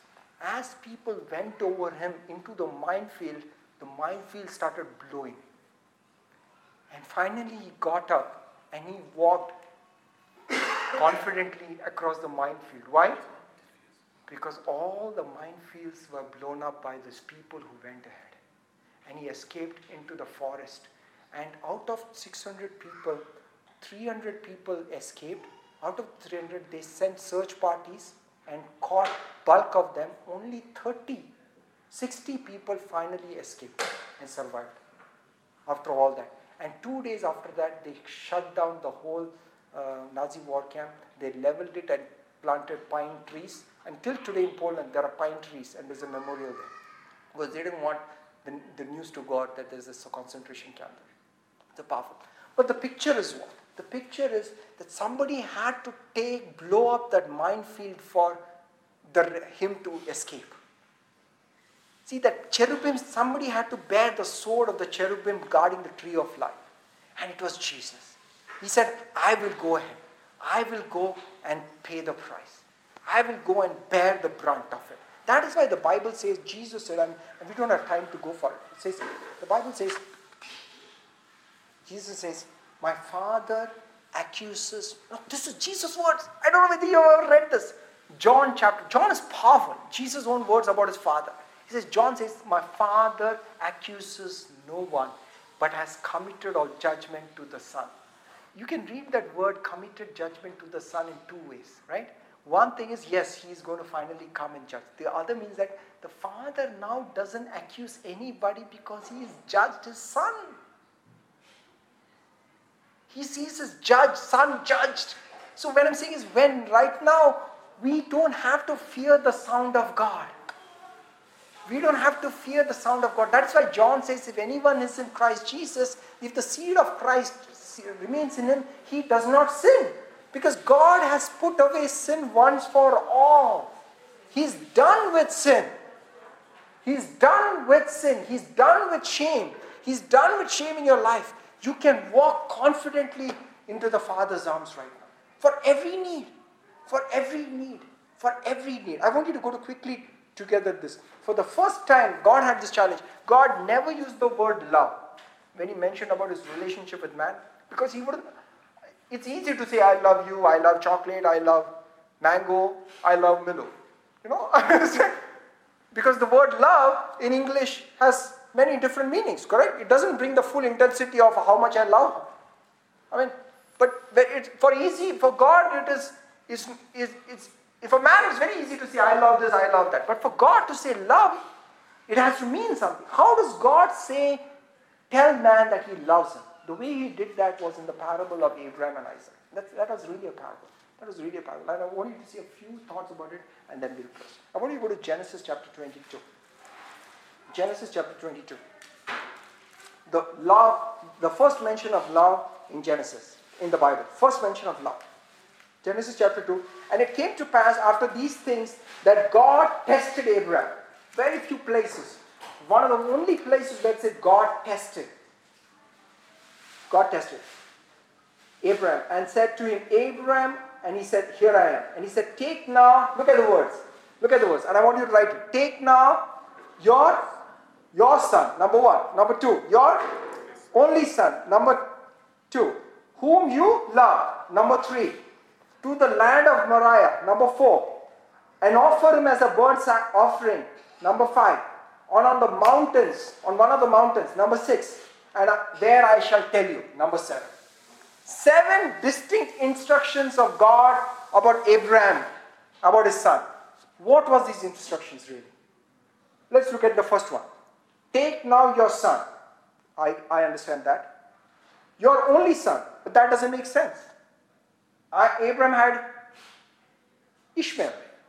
He also had Isaac. So obviously God is not, not talking about Abraham and his son. He has some, somebody else in mind, correct? He, has somebody else in mind because it's a parable. Remember, just like the marriage was hidden in Genesis, he's hiding the picture of Jesus becoming, blowing up the minefields for you. There you He's, he's hiding it. He's, he has to show how much he loves Adam and Eve. There's no way. He had to wait, wait, wait generations till a man came who would even obey him for him to show how much he loves man. See, this passage is not about how much Abraham loves God. And I will show it to you. I mean, this is the first time I saw it. I, this is the first time I saw it. That it is not about Abraham loving God. It's not about Abraham loving God. It's about how much God loves his son Jesus and how much he loves you. Look at this. First one. Take now your son, your only son. So obviously it's not about Abraham. There's somebody else in the picture. His only son, Isaac, whom you love you love. To the land of Moriah. The land of Moriah is, Moriah means in this land it shall be seen. Moriah. Yah is God. Moriah shall see. In this land you shall see it. So, in, in which land did the sacrifice happen? In the land of Moriah, which is the land of Israel, in Jerusalem, which is the land of Moriah, in that land. And offer him as a burnt offering. So it had to be a burnt offering. That means the offering had to be burnt by judgment, correct? Completely. On one of the mountains, did it happen on a mountain? Jesus died? On a mountain, correct? And which I shall tell you. Did God say ahead that it will happen on that mountain? He did. He prophesied it. Okay? And so Abraham rose early in the morning, saddled his donkey, took up two of his men with him, and Isaac his son. And he split the wood. Can you see the word split? Look at the picture of the cross. He took one wood and he split it. So it became the cross. Correct? Split the wood for the burnt offering, and he arose and went to the place which God had told him. And guess what? Verse 4. On the third day, you see the third day? On the third day. Why on the third day? Look at this verse. This verse is prophetic. This verse is a mystery. Uh, this verse is a parable. On the third day, Abraham lifted his eyes and saw the place far off. What is he talking about? God showed Abraham the sacrifice of his son far in his future. How do I know this? Let's see whether the Bible uses the same word later. Let's go to um, John chapter John chapter 8 verse 56. Can you go there? John chapter 8 John chapter 8 verse John chapter 8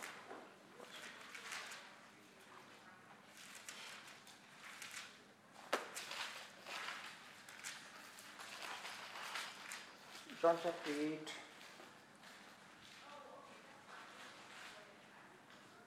verse 56 Your father Abraham rejoiced to see my day and he saw it and he was glad. See that? He saw far. Okay, one more verse. Uh, go to Hebrews chapter 11. Hebrews chapter 11.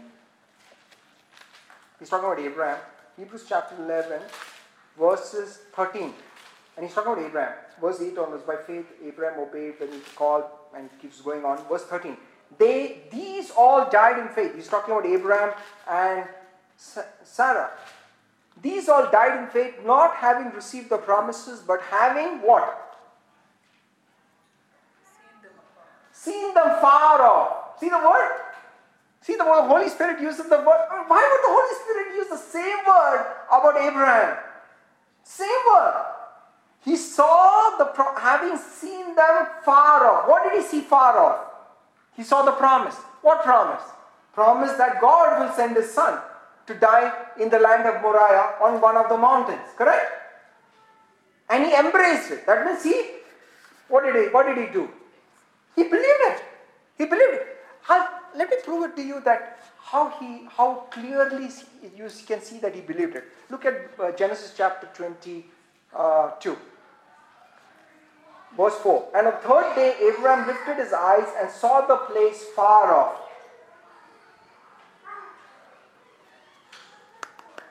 See, our redemption happened on which day?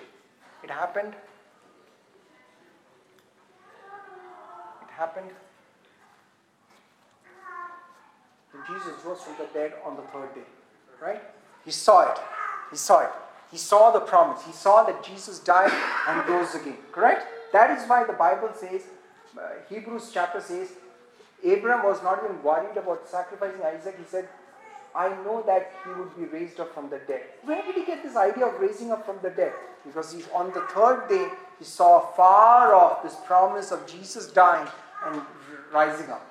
So he's like, he, God just showed him the whole picture.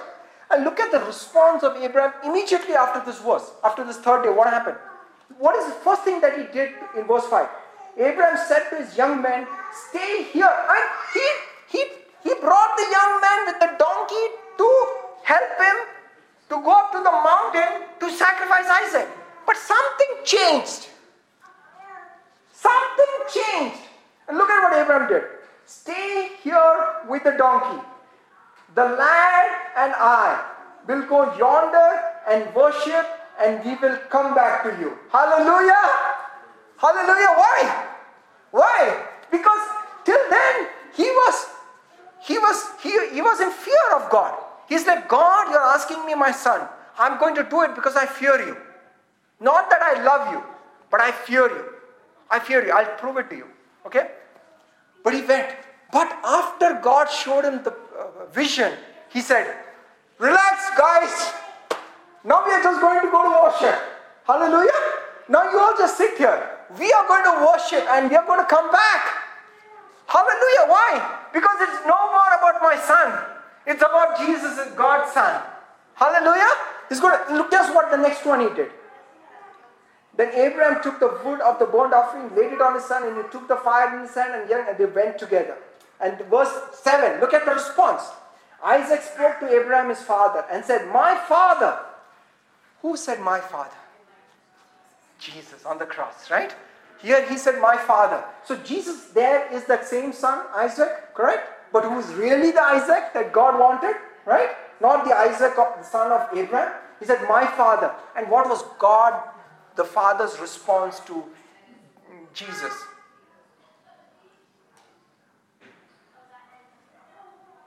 My God, my God, why have you forsaken me? God did not respond to God, Jesus on the cross. You see? But here, did Abraham respond? Here I am, my son. Because it was never about him, correct? Here I am, my son. Because we are accepted in the sacrifice of Jesus Christ. Look, the fire, that means the judgment. The wood, the body, the wood is the type of body of Jesus Christ. The Bible and always in the scripture you will say wood is the body, the body, the body, the body. The wood, we are made like wood, correct? The body. So the, the body is here, the judgment is here, but where is the lamb for the burnt offering? So Abraham should have said to Isaac, he should be truthful, correct? You are. I mean, but remember, he just had a vision. He said, It's not about your land. It's about, I've seen far off. It's about God's son. Correct? He said, and that's why Abraham could not explain everything to Isaac. He said, What did he say? My son, God will provide for himself. God will provide for himself. That's why the word himself is so powerful in the gospel and in the Bible. God himself. Every, you, you have to do a Bible study on the word himself in the Bible. There's so many references of he himself, he himself, he himself reiterating. God never has to say He Himself. It's like a, it's like a, I don't know what's the word in English it says for repeating the two things same times again. Huh? Redundant. It's redundant in a sense, but there is an expression for it in English. Why do you have to say the two things two times? But God wants to make a point that He will do it, not your arm that stretches out to take from the tree of life. He Himself will do it. He Himself, and look at the word Himself.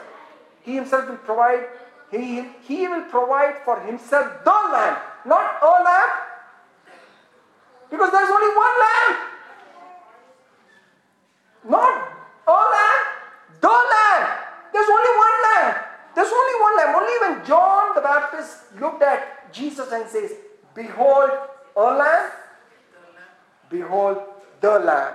Finally, the lamb showed up. But Abraham saw the lamb far off and embraced it. Embraced it means he made it his own.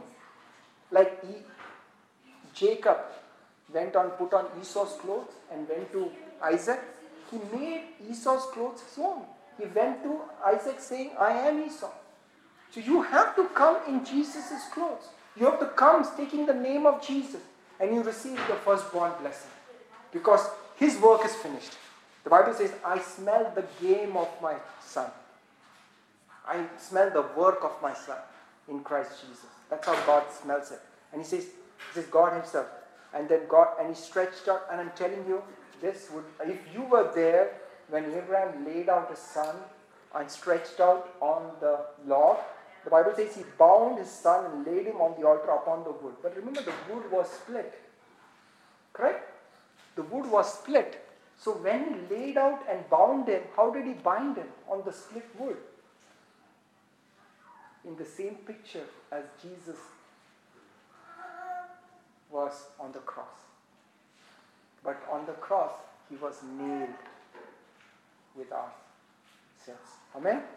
And then Abraham stretched out his hand and took his knife to slay his son. And the angel of the Lord called out to him from Abraham and said, Abraham, Abraham. First time, double name mentioned in the Bible. First time, Abraham, Abraham. That means a powerful truth is about to happen. Very powerful truth. Abraham, Abraham. He says, Here I am. He says, Do not lay your hand on the land. Do nothing, do anything to him. For now I know that you love God. That you fear God. You truly awe God. Not love God. See, God is not giving credit to Abraham on how much he loved God. God is giving him credit. That means he, he respects God. He fears God. For him to do it. That you have not withheld your son, your only son from me. But that is enough because now it proved something to you for Adam and Eve. That if God is willing to give up his only son, the son that he loved, in the land of Moriah on one of the mountains that God had prophesied, what does that say to Adam and Eve? That I fear you or I love you. What does it say to Adam and Eve? That I love you. Because God has nothing to fear Adam and Eve. God loves. That is why Romans, you remember that says it, for God, if he who gave his only begotten Son, how will he not, along with that, freely give? See, because now God has a method to convey his love for man. See, now he, he had a tough time in the Garden of Eden to show to man how much he loves him. Because how can he show it? He can show it, he cannot show it. The tree of life is there, but the redemption is played. But he cannot show it. He had to wait to show when Jesus died. He says, so whenever you have doubt whether God loves you, it's never about your love for him. That is why the Bible in John, and I don't have time today, it's so powerful, and you should go back to see John chapter 4. Go back and read it. He's talking about perfect love casts out fear. It's not about your love for God. It's about your realization of God's love for you. Remember, your opinion of God matters. I'm telling you, your opinion of God matters. If you do not realize, that's why Jesus in John chapter 17 says, Father, I have declared your name and I have declared your love for them. Only Jesus, when he came for the first time, could declare to man how much God the Father loves them.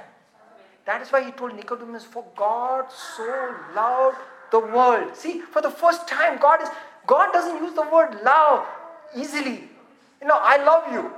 The first time he used the word love was when he mentioned about his son Jesus in this passage. He says, because if I'm going to use the word love, it should mean something to you. So when, when you when you when God, when you hear when I was my, whenever I take my passage Bible study for life team, my, my, my children always come and ask me, say, Daddy, what are you taking today? What is this passage about? They'll always come. So today Josh came, Joanna came. Josh came first and said, So what that? I said, I'm going to speak about the love of God. So just, oh, okay, big deal. big deal in the sense, oh, that is generic, you know. See, you see the thing? The love of God is sounds very generic, is it? Because the word love is corrupted in our generation. When God says, I love you, He's saying, Jesus, Mount Moriah, the cross. How much I love you. And if I can love you that much, everything else is easy. Don't come to me now, you know, deserving anything else because I can bless you with this love. Therefore, he says, if you have fear in your life, it's because there is no perfected love. What perfected love? Perfected love casts out fear. That means your realization of the love of God. See, many times as believers, we have been taught that it's about your love for God, your love for God, your love for God. Nowhere. It's talking about your love for God. It's about God's love for God. See in this passage how careful the Holy Spirit is to tell Abraham that I know that you I, when I was studying this, Rajesh, I was like, Lord, there's a mistake out here. You should be telling to Abraham that you love me. I said, no, no, no. He's not giving him credit for how much he loved him. He's giving him credit for how much he. But God can use that, right? Because it releases God for the first time in covenant relationship. It releases God first time. Because if God had no authority to release his son unconditionally, because now man by legally had handed it over to Satan, correct? Remember, he was a king, he handed it over legally by act of his will by eating of the covenant of good and evil, and he had to write it. He said, Here. So he had no legal right for God to now send a sacrifice. What legal right? He said, So he had to be in a covenant relationship. God says, Okay, somebody can give them, give me their son, it will release me for me to release my son. That is why that demand of a son was never made from any other human being in history. Many times we study the passage and says we should lay our Isaacs on our altar, we should put our desires on our altar and suffer. Really, it's not really about that. Remember, it's nothing about the lad. It's about how much God loves us in putting His Son on the altar. You see that? It's all about that to show how much He loves us. How much He loves us. And we'll close uh, with John, First John chapter 4. And I want you to go back and uh, read that later, but uh, there's a lot of passages on this. But let's go to First John chapter 4, verse 9. And we'll close with that. First John chapter 4, verse 9.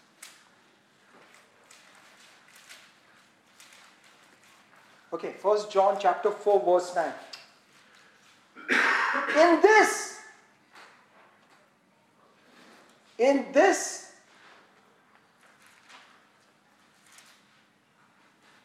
the love of God was manifested towards us. Look at that. Look at, look at this verse. I mean, you need to underline that verse and just mark it red. In this, the love of God was manifested towards us that God had sent His only begotten Son into the world that we may live through Him. See? The tree of life, that we can now live through Him forever and enjoy. In this is love. Look at verse 10. Look at that thing. We talk about the love for, uh, of a believer for God. He says, In this is love. Not that we love God. I mean, how clear it can be. Not that we love God, but He loved us and sent His Son to be the mercy seat. Propitiation is the same word there. Mercy seat for our sins. Beloved, if God so loved us, you see, look at the demand now. It's based on how much God loved us. We ought to love one another. Not because you love Him. Okay.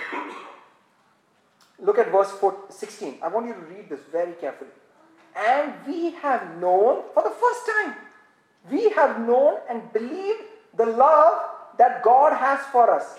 So how did we believe that love? We believe that Jesus died for us, that God sent His Son to die. That's how you believe in this love. Do you believe that God loved us so much that He sent His Son? That's the belief. That's the love that God has for us. God is love, and He who abides in love. See, which love? Abides in which love? Which love is He talking about? He abides in the love that God has towards us. Then abides in love and God in him. And verse 17, love has been perfected us in, the, in this, that we have boldness in the day of judgment, because as he is, so are we in this world. There is no fear in love, but perfect love casts out fear, because fear involves torment, but he who fears has not been made perfect in love. This is such a deep, deep verse if you ever have fear in your life, let me repeat. If you, I mean, uh, yesterday we were worried and fearful about something that we were uh, discussing about. And the Holy Spirit was telling why do you have fear in your life? That's the first thing that Jesus said when he was resurrected. He told them, do not fear. Because now I have gone through the minefield, correct? Behold, I live forever, correct? Now you don't have to fear. No fear. Because now you believe. Now you just have to believe this fear. The only reason we fear in life right now is because we have not been made perfected in love. What love? We have not believed that God loves us. Same fear that Adam had in the garden, that was hiding from him. He says, Now it's done, right? See, in the Garden of Eden, God had no way to go and run to his children and say, Seriously, come to me. Don't be afraid. Correct? He had no way until until Abraham came. He could say, "See, this is how much I love you." See, for the first time, man can. You know when Israel was complaining in the tents in Deuteronomy. You should go back. There was one of the verses in my study. I didn't take it. It says Moses is writing in Deuteronomy to Israelites. He says, "Y'all murmured in your tents that God hates us." it's powerful. And therefore, He brought us in the wilderness to kill us. Oh. God, Ab- Moses is telling Israel, he's telling them their thoughts openly. He's telling you all murmur in your tents that God hates us and brought us in the wilderness. See, their opinion about God all along, right when they left Egypt was, you know what? This is a deal. This is something that God has planned because He's going to kill us. Because He hates us. Why does He hate us? Why does He hate us? Why does He hate us? Why does he hate us? Why did Israel think that God hates us? Because they were sinners. Man, these guys had they were they were blaspheming, they were worshipping idols in Egypt, they were doing all the lifestyle of Egypt. They were under condemnation. Remember, they were naked. How does God show? But yet, on the bottom of Mount Sinai, God gave him again the same two deals the tree of life and the knowledge of good and evil. He told them the tree of life. I brought you out of Egypt with my own strong hand, my own strong hand. Arm is Jesus. I brought you by this. I've healed you. I provided you water. I gave you bread. Do we have a deal? Do you want to eat of this covenant? I'll take you into the land. Or the tree of knowledge of good and evil. What did they do? They said that we will do the law. All that the law you have commanded, we will do it. Word, made, asa. We will do it. That means they, that is so powerful. Man had the covenant in the Garden of Eden, same two covenants, chose law. Did not change. God brought the two covenants again at the Mount Sinai because Abraham, he made him walk in the covenant of Jesus Christ. That's why the blessing of Abraham comes upon us Gentiles. Remember that? Because that is the blessing covenant. In the covenant in which he remembers our sins no more. Never remembers our sin because it's all paid up, correct? And he, he, he brings them back on the Mount Sinai and says, Choose this day. What do you want? He says, No, we will choose. We will do it on our own strength. 3,000 people died. Same day. The law came, not the same day, the law came, 3,000 people died. Death started coming. Remember, when they ate of the tree of life, what happened? 18 specific curses came, and we just counted those 18 specific curses, the sign, the number of a man. 666. 18 specific. It's so powerful, right? You counted, it's like 18 curses that came upon us. We don't want to live under that. We don't want to live under thorns and thistles. We don't want to live under toil. We don't want to live under the sweat. We don't have to live under pain. We don't have to live under subjection. We don't have to live under sorrow. Remember, we don't have to live under fear. We don't have to live under uh, nakedness. We don't have to live under the dust of the earth. We don't have to live under death. Free when we eat of Jesus Christ. Hallelujah. Hallelujah. Eat of. Eat of Him. Eat of Him. Because now God can show confidently to the cross. For this is love that is manifested in us. That it is not, we love God. Can't be more clearer, right? Whenever you say the love of God, please don't equate love of God or for your love for God. It's very tempting to use that because you're going to fail. Even Peter failed. When uh, Jesus asked Peter, Do you love me? Do you love me? Jesus asked, kept asking him, Do you agape me? Do you agape me? He asked him in Greek. He didn't ask him in English. He asked him, Do you agape me? Do you agape me? Peter kept replying, What? I, I phileo you. I phileo you. Finally, Jesus asked him, Do you phileo me? He said, I phileo you. So, because he could not ever agape him, you cannot boast in your love for God. Because you are again depending on your, you're deserving to receive. Correct? You will receive death. You start receiving death, the fruits of your deserve. Don't stop deserving. Stop deserving. Hey, are we taking the last time session again? stop deserving, but the, the message is your opinion of God matters. Why is it so important? Your opinion of God matters. I mean, when you are in your relationship, okay, whether you sin, you don't sin, doesn't matter. Because the minefield is clear. That's why Hebrews says, now come boldly. Just come boldly make this house of God a house of den of robbers. Remember, it's not a transaction going on out here. I bring in doves, you give me salvation. You give me forgiveness. Don't come with transaction into my house. He drew all of them out. Come to me as a house of prayer. Come and ask freely. That's why the Bible says, ask in my name. Until now you have not asked, right? In the old covenant, no mercy.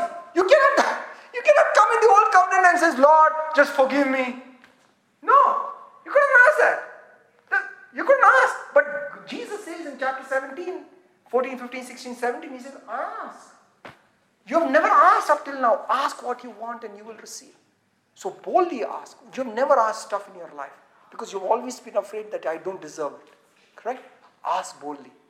Let, the, let it come freely to you. And don't stop it by depending on your works. Amen? I'm telling you, in your healing, your healing is purchased on the banquet table of Jesus Christ. Right? Any fear or torment in your life, it is, it is, it is a false report. Paid up. Blood, blood, paid up. When you see blood, somebody's paid the price.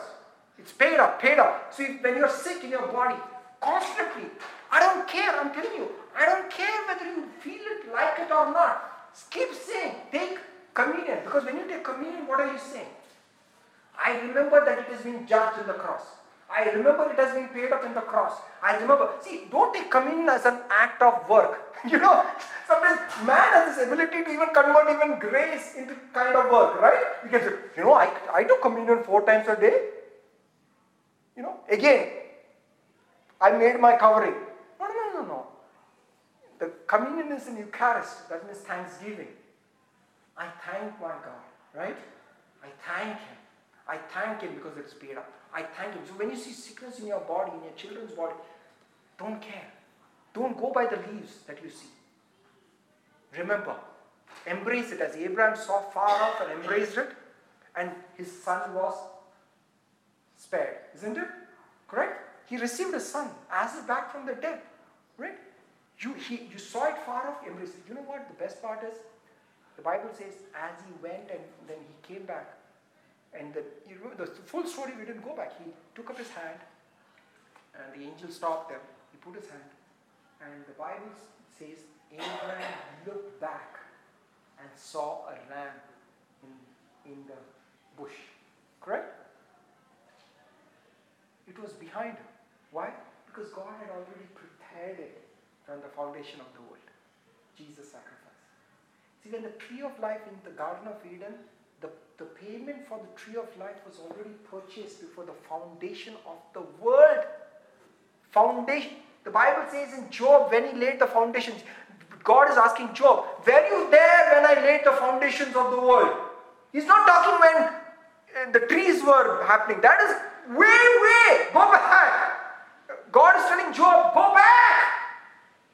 Were you there when I laid the foundation of the world? Why is he so why does he want to point you to the foundations of the world? Because something else happened during the foundations of the world.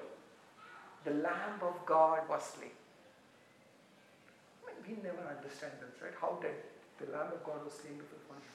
That's the same way why the ram was behind Abraham. The sacrifice was paid up. But it was manifested to us only in his son Jesus Christ. That's why the First John chapter 4 says, In this is love. It's manifested to us that God sent his son to be a propitiation for us. Hallelujah. If God so loved, the, loved us and he is not freely given us, if God be for us, and who can be against us? And he who has freely given us Jesus, will he not, along with that, along with that, freely give us all things? Hallelujah. Hallelujah. Freely give us all things. Get ready for all things in your life. Get ready for all things. Get ready for all things. I'm getting ready for all things. I'm saying that the greatest days of victory are here. And we are going to talk about some things about these times that we are living in, one of these times. We are, we are getting ready. These are the days of Noah. One day he, he's going to call us into the ark. Seven days he's going to wait. It's so beautiful. One is going to take a picture of Noah and study it. You'll be so excited to see the picture of Jesus in Noah. Last time we studied the picture of Jesus in Esau. Today we saw the picture of Jesus and the church in Adam and Eve. We saw the picture of Jesus in the Ark of the Covenant in the Garden of Eden. Have you ever thought of the Ark of the Covenant in the Garden of Eden like this?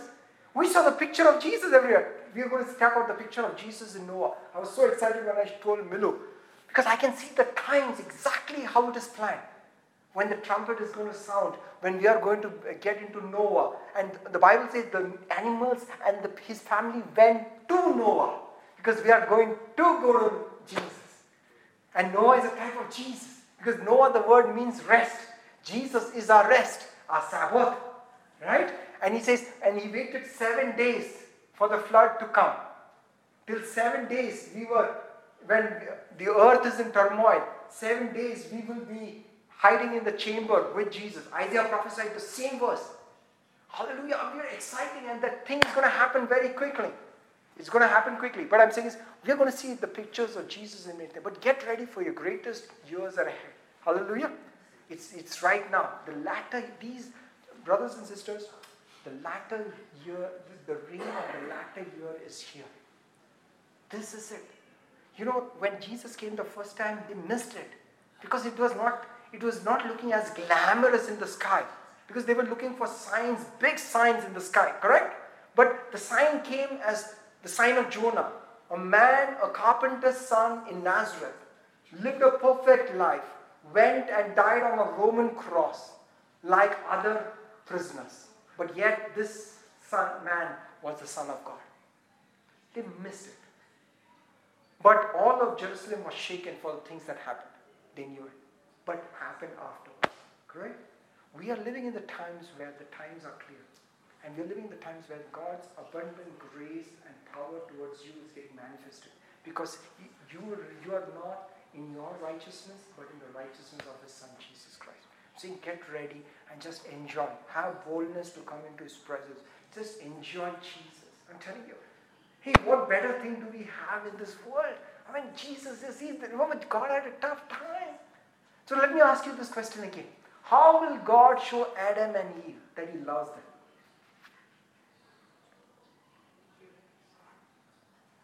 How will He show them? How will He show them? How will He show them? He actually did show them. You know how He showed them? After they were naked, He removed their fig, fig leaves because they had to strip out their righteousness and their coverings that they were trying to cover with. He took a calf or a goat, we don't know what. Bible says either one. Uh, because the, in, the, in the temple, that's what they would do. Cut it, slay it, and clothed him completely. Because, says, you know what? All Adam would have seen is, uh, look at it and say, Lord, what is this?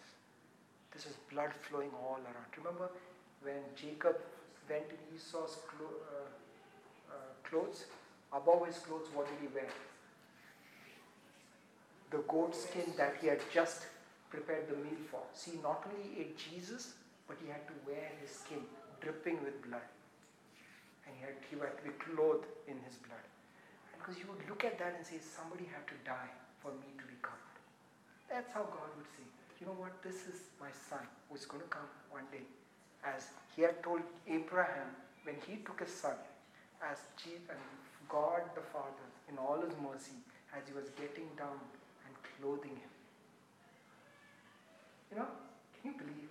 Can, I can't even say the words to say that. Will you ever, ever imagine a picture of a father killing his son? skinning him and putting his skin on your murderer. You can't, you, can't even, you can't even imagine, which is exactly what the father did in the Garden of Eden. Because he was, you think he was, he was, he's not, he's not thinking about it when he's dressing Adam and Eve with this blood-drenched skin. He's thinking about Jesus. Thinking about Jesus. He says, if I can skin my son and clothe you, how much more will I not freely give you all things?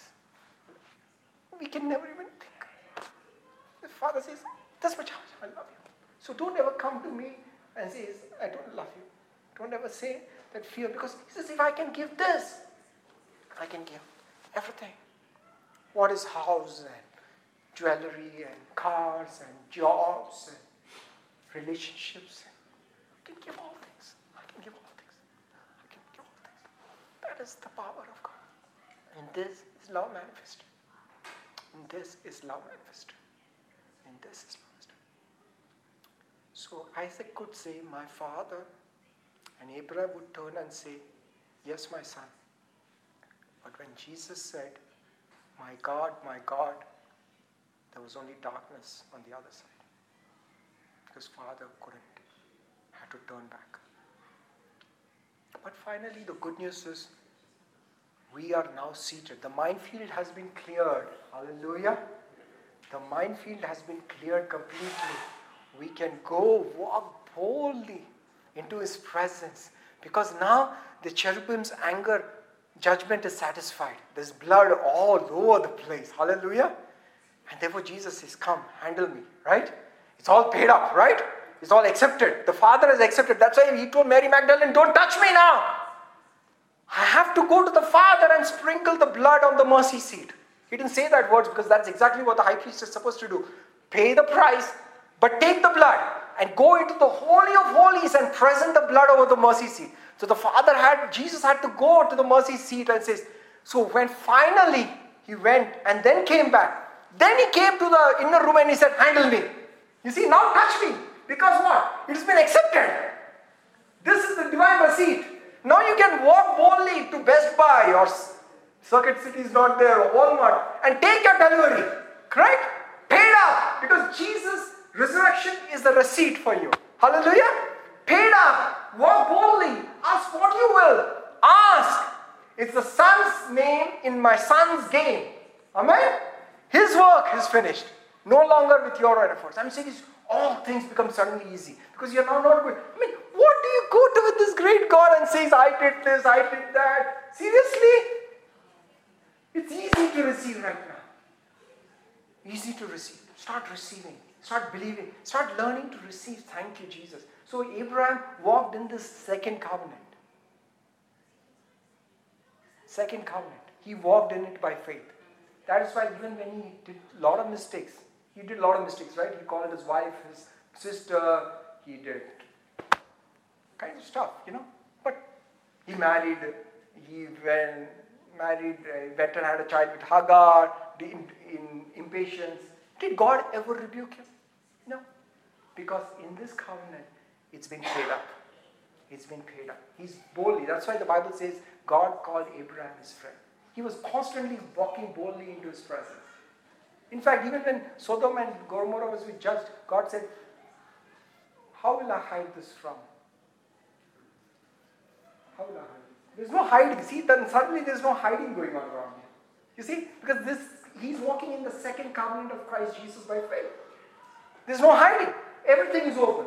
He calls his wife sister, open. He sleeps around with his uh, Egyptian maid servant, open. Everything is open. Because G- Jesus said to Nicodemus, He who is in the light comes boldly to the light. Because he's talking about he who accepts Jesus. Because his deeds are done in the light. are his deeds all good? Not necessary. But because it is in the light, it is paid up. So now in Christ Jesus, even though when you are a sinner, you must have done all kinds of stupid things, but you're not hiding from Him because there's nothing to hide because it's paid up. You see the boldness that you can come? Because now no longer is this business of running away. I'm saying is don't run away. Now you know how much God loves you. God loves you. Let that word love have a new meaning in your life. God loves I want you to close your eyes and just say it to yourself. God loves me. God loves me. He loves me. My Father loves me. He has sent His Son. He paid His ultimate price for me. And therefore, He delivered up only Son, the Son that He loved. Son that He loved. His loves, He delivered it up for me. Therefore, God has a church that has been born from the side of Jesus. And this church, Jesus says, You are the flesh of my flesh and the bone of my bones. Will a wife ever stay away from her husband? No. She's the flesh of her flesh and bone of her bones. Jesus says, Now you are in me, I am one with you. Therefore, ask what you will, that your joy may be complete. Father, I come before your throne of grace. So, Lord, I thank you, Lord, for your Holy Spirit and his word so powerful, so tender, so comforting. Not condemning, displaying so sweetly the love of you, love that the Father has for the Son, Jesus Christ. And the same love, you have shared it for me. Because if you could give up your Son, that shows how much you love me. Hallelujah. Father, we thank you, Lord, for this great love that you have shown for us, Yeshua. Thank you, Lord, the great love. Great love, Father. Great love. Lord, we always remember the love of Jesus. But Father, we today recollect the love of the Father. The Father's love for us was willing to give up his only Son. Father, how will you not, along with that, Abba, how will you not, Lord, how will you not, along with that, freely give us all things. Therefore, Lord, in Jesus' name, Father, let there be a release of all things into this people's life, Master. My brothers and sisters and their children's life, all things release right now in Jesus' name. Get ready, get ready. There's a powerful move of the Spirit right now. And the Holy Spirit is going to mark by signs and wonders the giving of this word that God is exceedingly pleased with the work of His Son Jesus Christ. And because you have believed in this love, says the Lord, therefore all things are yours in Christ Jesus. Get ready. Ask what you desire. Be in a position to receive it. Just say, Thank you, Jesus. Thank you, Jesus. Thank you, Jesus. The next seven days, God is going to open doors that were shut, that were shut by you because you refused to open it. Allow God to flood His goodness for you. Open it, says the Lord. I stand outside the door waiting because I am inside with you. But all things that you wanted is outside. Open the door to the great abundance that's flowing in your life. Health, victory, power, grace, peace, favor, joy, happiness. Father, receive. Let them receive into their lives in Jesus' name. Hallelujah. Hallelujah. Hallelujah. Get ready. Get ready. The Lord says, Peace, un, un, un, unsurpassed peace shall now start flowing into your lives in Jesus' name. Unsurpassed peace. Peace like you never had. The turmoil that you ever felt when you thought about some situation, that turmoil is going to go away so easy. Because you're going to receive of this love that I have for you. I love you, says the Lord. I love you. I love you. I love you, my son. I love you, my daughter. Receive. Eat of me, says the Lord. Eat of me right now. Eat of me. Eat of me right now. Eat of me right now. Eat of me right now. Eat of me right now. Hallelujah. You're going to serve communion right now. Hallelujah. Ori masutani keristani karamasutuna karasala karasni. Thank you, Jesus. Thank you, Jesus. Thank you, Jesus. Thank you, Jesus. Jesus said when he was on the earth, I must work the works of him while it is day. For night is coming when no one can work. The Lord was telling me the other day, until the night is the time that you're living in right now. I have finished the work. You cannot work right now. You have to rest in Christ Jesus.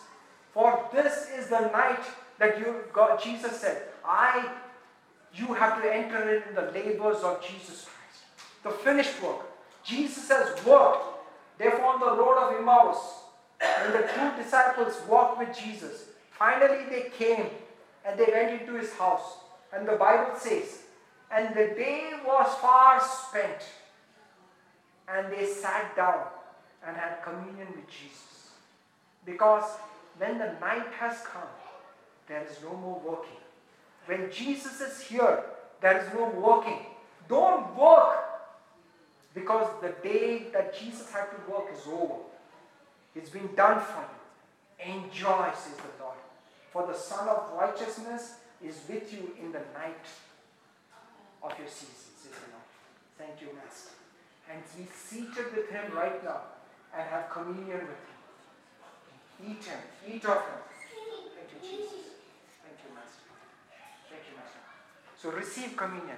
You don't do communion, you don't you don't do it with your hand, you don't do it with your uh, strength, you receive it. You receive it because you're receiving the finished work of Jesus Christ. As Jesus broke the bread and it reminded them, He says, Remember this covenant. Remember this covenant. Remember this covenant. Remember the sacrifice of Jesus Christ. Remember the sacrifice. How much God loves you. Even as we take this bread, remind yourself this broken body, when you break it, break it. Remember, the body of Jesus Christ was broken for you. Say, Thank you, Jesus. Thank you, Jesus. Thank you, Father, for sending your Son. Thank you, Jesus, for lying on the altar and dying for us, for bearing the price. Thank you, Jesus. Lord, all things, all things, O Lord. When you remember this, O Master, all things, Lord, is ours in Christ Jesus. Go ahead and receive it right now. Thank you, Jesus. Thank you, Master. Thank you, Master. Hallelujah. Hallelujah. Paul said in Hebrews, every covenant has to have a, a shedding of blood. Without the shedding of blood, there is no remission of sins. Every covenant was marked by shedding of blood. When the Ten Commandments, when the law was given, the priest took blood and sprinkled it on the people and on the book. When Abraham entered into the covenant of Jesus Christ, God said that circum, circumcise every male in your house, and therefore there was a shedding of blood in that day of covenant. Jesus says, This is the circumcision, the blood that was shed, in this new covenant. The same blood which was a sign, the circumcision was a sign of the blood that will one day be shed by Jesus Christ. And this blood of the covenant is a sign that the blessing, remember, brothers and sisters, this blood is a sign that the covenant that God has with your eldest brother Jesus, that all the blessing of the elder brother is coming upon you. Undeserved favor is going to flood upon you. I am not going to look upon your sins to judge your, my, your blessings. I am going to see the blood of my son Jesus and flood you with everlasting favor, says the Lord. Everlasting righteousness. Therefore, drink this cup, says the Lord. And remember my covenant. Undeserved covenant. Undeserved favor. In Jesus' name. Jesus'. Drink this cup. Drink this cup. Thank you, Jesus. Thank you, Jesus. Thank you, Jesus. Thank you, Master. Say praise God. Thank you, Jesus. Thank you. Hallelujah. Thank you, Jesus. Get ready for undeserved favor from flooding your life. Hallelujah. Not because of the covenant of the law, but because of the covenant in blood that Jesus accomplished for us. Hallelujah. Hallelujah. Get ready for undeserved favor. Thomas and Lily, Millie, get ready for great increase that God is going to open doors. Great increase. God is going to make you kings in this kingdom, says the Lord. Millions and billions of dollars are going to flood in you, not because of what you did, not because of the work that you did, not because of the price that you paid, says the Lord, but because of your my undeserved favor towards my son Jesus, and because you believe my love, says the Lord. And my love is being perfected in you, says the Lord. Thank you, Jesus. Ladies and gentlemen, brothers and sisters, let this love of Jesus Christ be perfected in you every day morning. Wake up in the morning say, I believe the love. I believe the love. I believe the love. I believe the love. And healing is happening, Rajesh. Healing is happening in your bodies. Healing is happening in the bodies of your children in the name of Jesus. Because the my firstborn was killed, therefore your firstborn shall be redeemed. My firstborn was killed, therefore your firstborn will be redeemed, says the Lord. Thank you, Jesus. The blood of the Lamb is over all the places where you eat, says the Lord. Today we ate Passover. This was the Passover cup that you partook of. And you take it, and your blood is on your board, lintels where you eat. Because it is on your lintels, in your house, says the Lord, I will pass over, says the Lord. And none of the diseases of Egypt shall come upon you. None of the evil, the toil of the Garden of Eden, the curse, the labor, the pain, the dust, the death, the, the uh, uh, subjection, the nakedness, the fear, with none of the curses of Eden shall touch your household, says the Lord. For you will walk with me, says the Lord. You will walk with me like Noah walked with me, like Enoch walked with me, and you will be of the remnant that remains, says the Lord, whose bodies will not hit the dust. Hallelujah. Praise you, Jesus. Thank you, Jesus. Thank you, Master. Thank you, Jesus. Thank you, Jesus. Thank you, Jesus. Thank you, Jesus. Are you ready for the promise that our bodies will not hit dust? We'll be of the remnant that remains, that will be caught up with Jesus in the skies. Hallelujah. Hallelujah.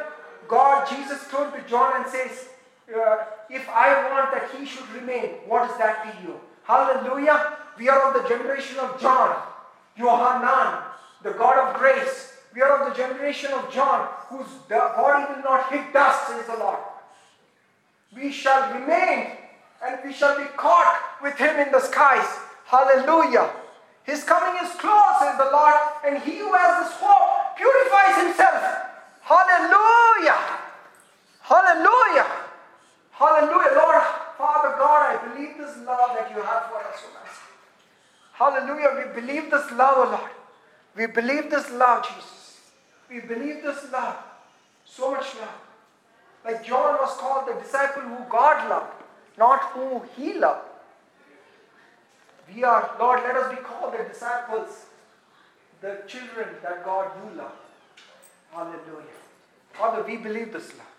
We believe this love, O Master. No fear. No fear in our. No fear. Say no fear.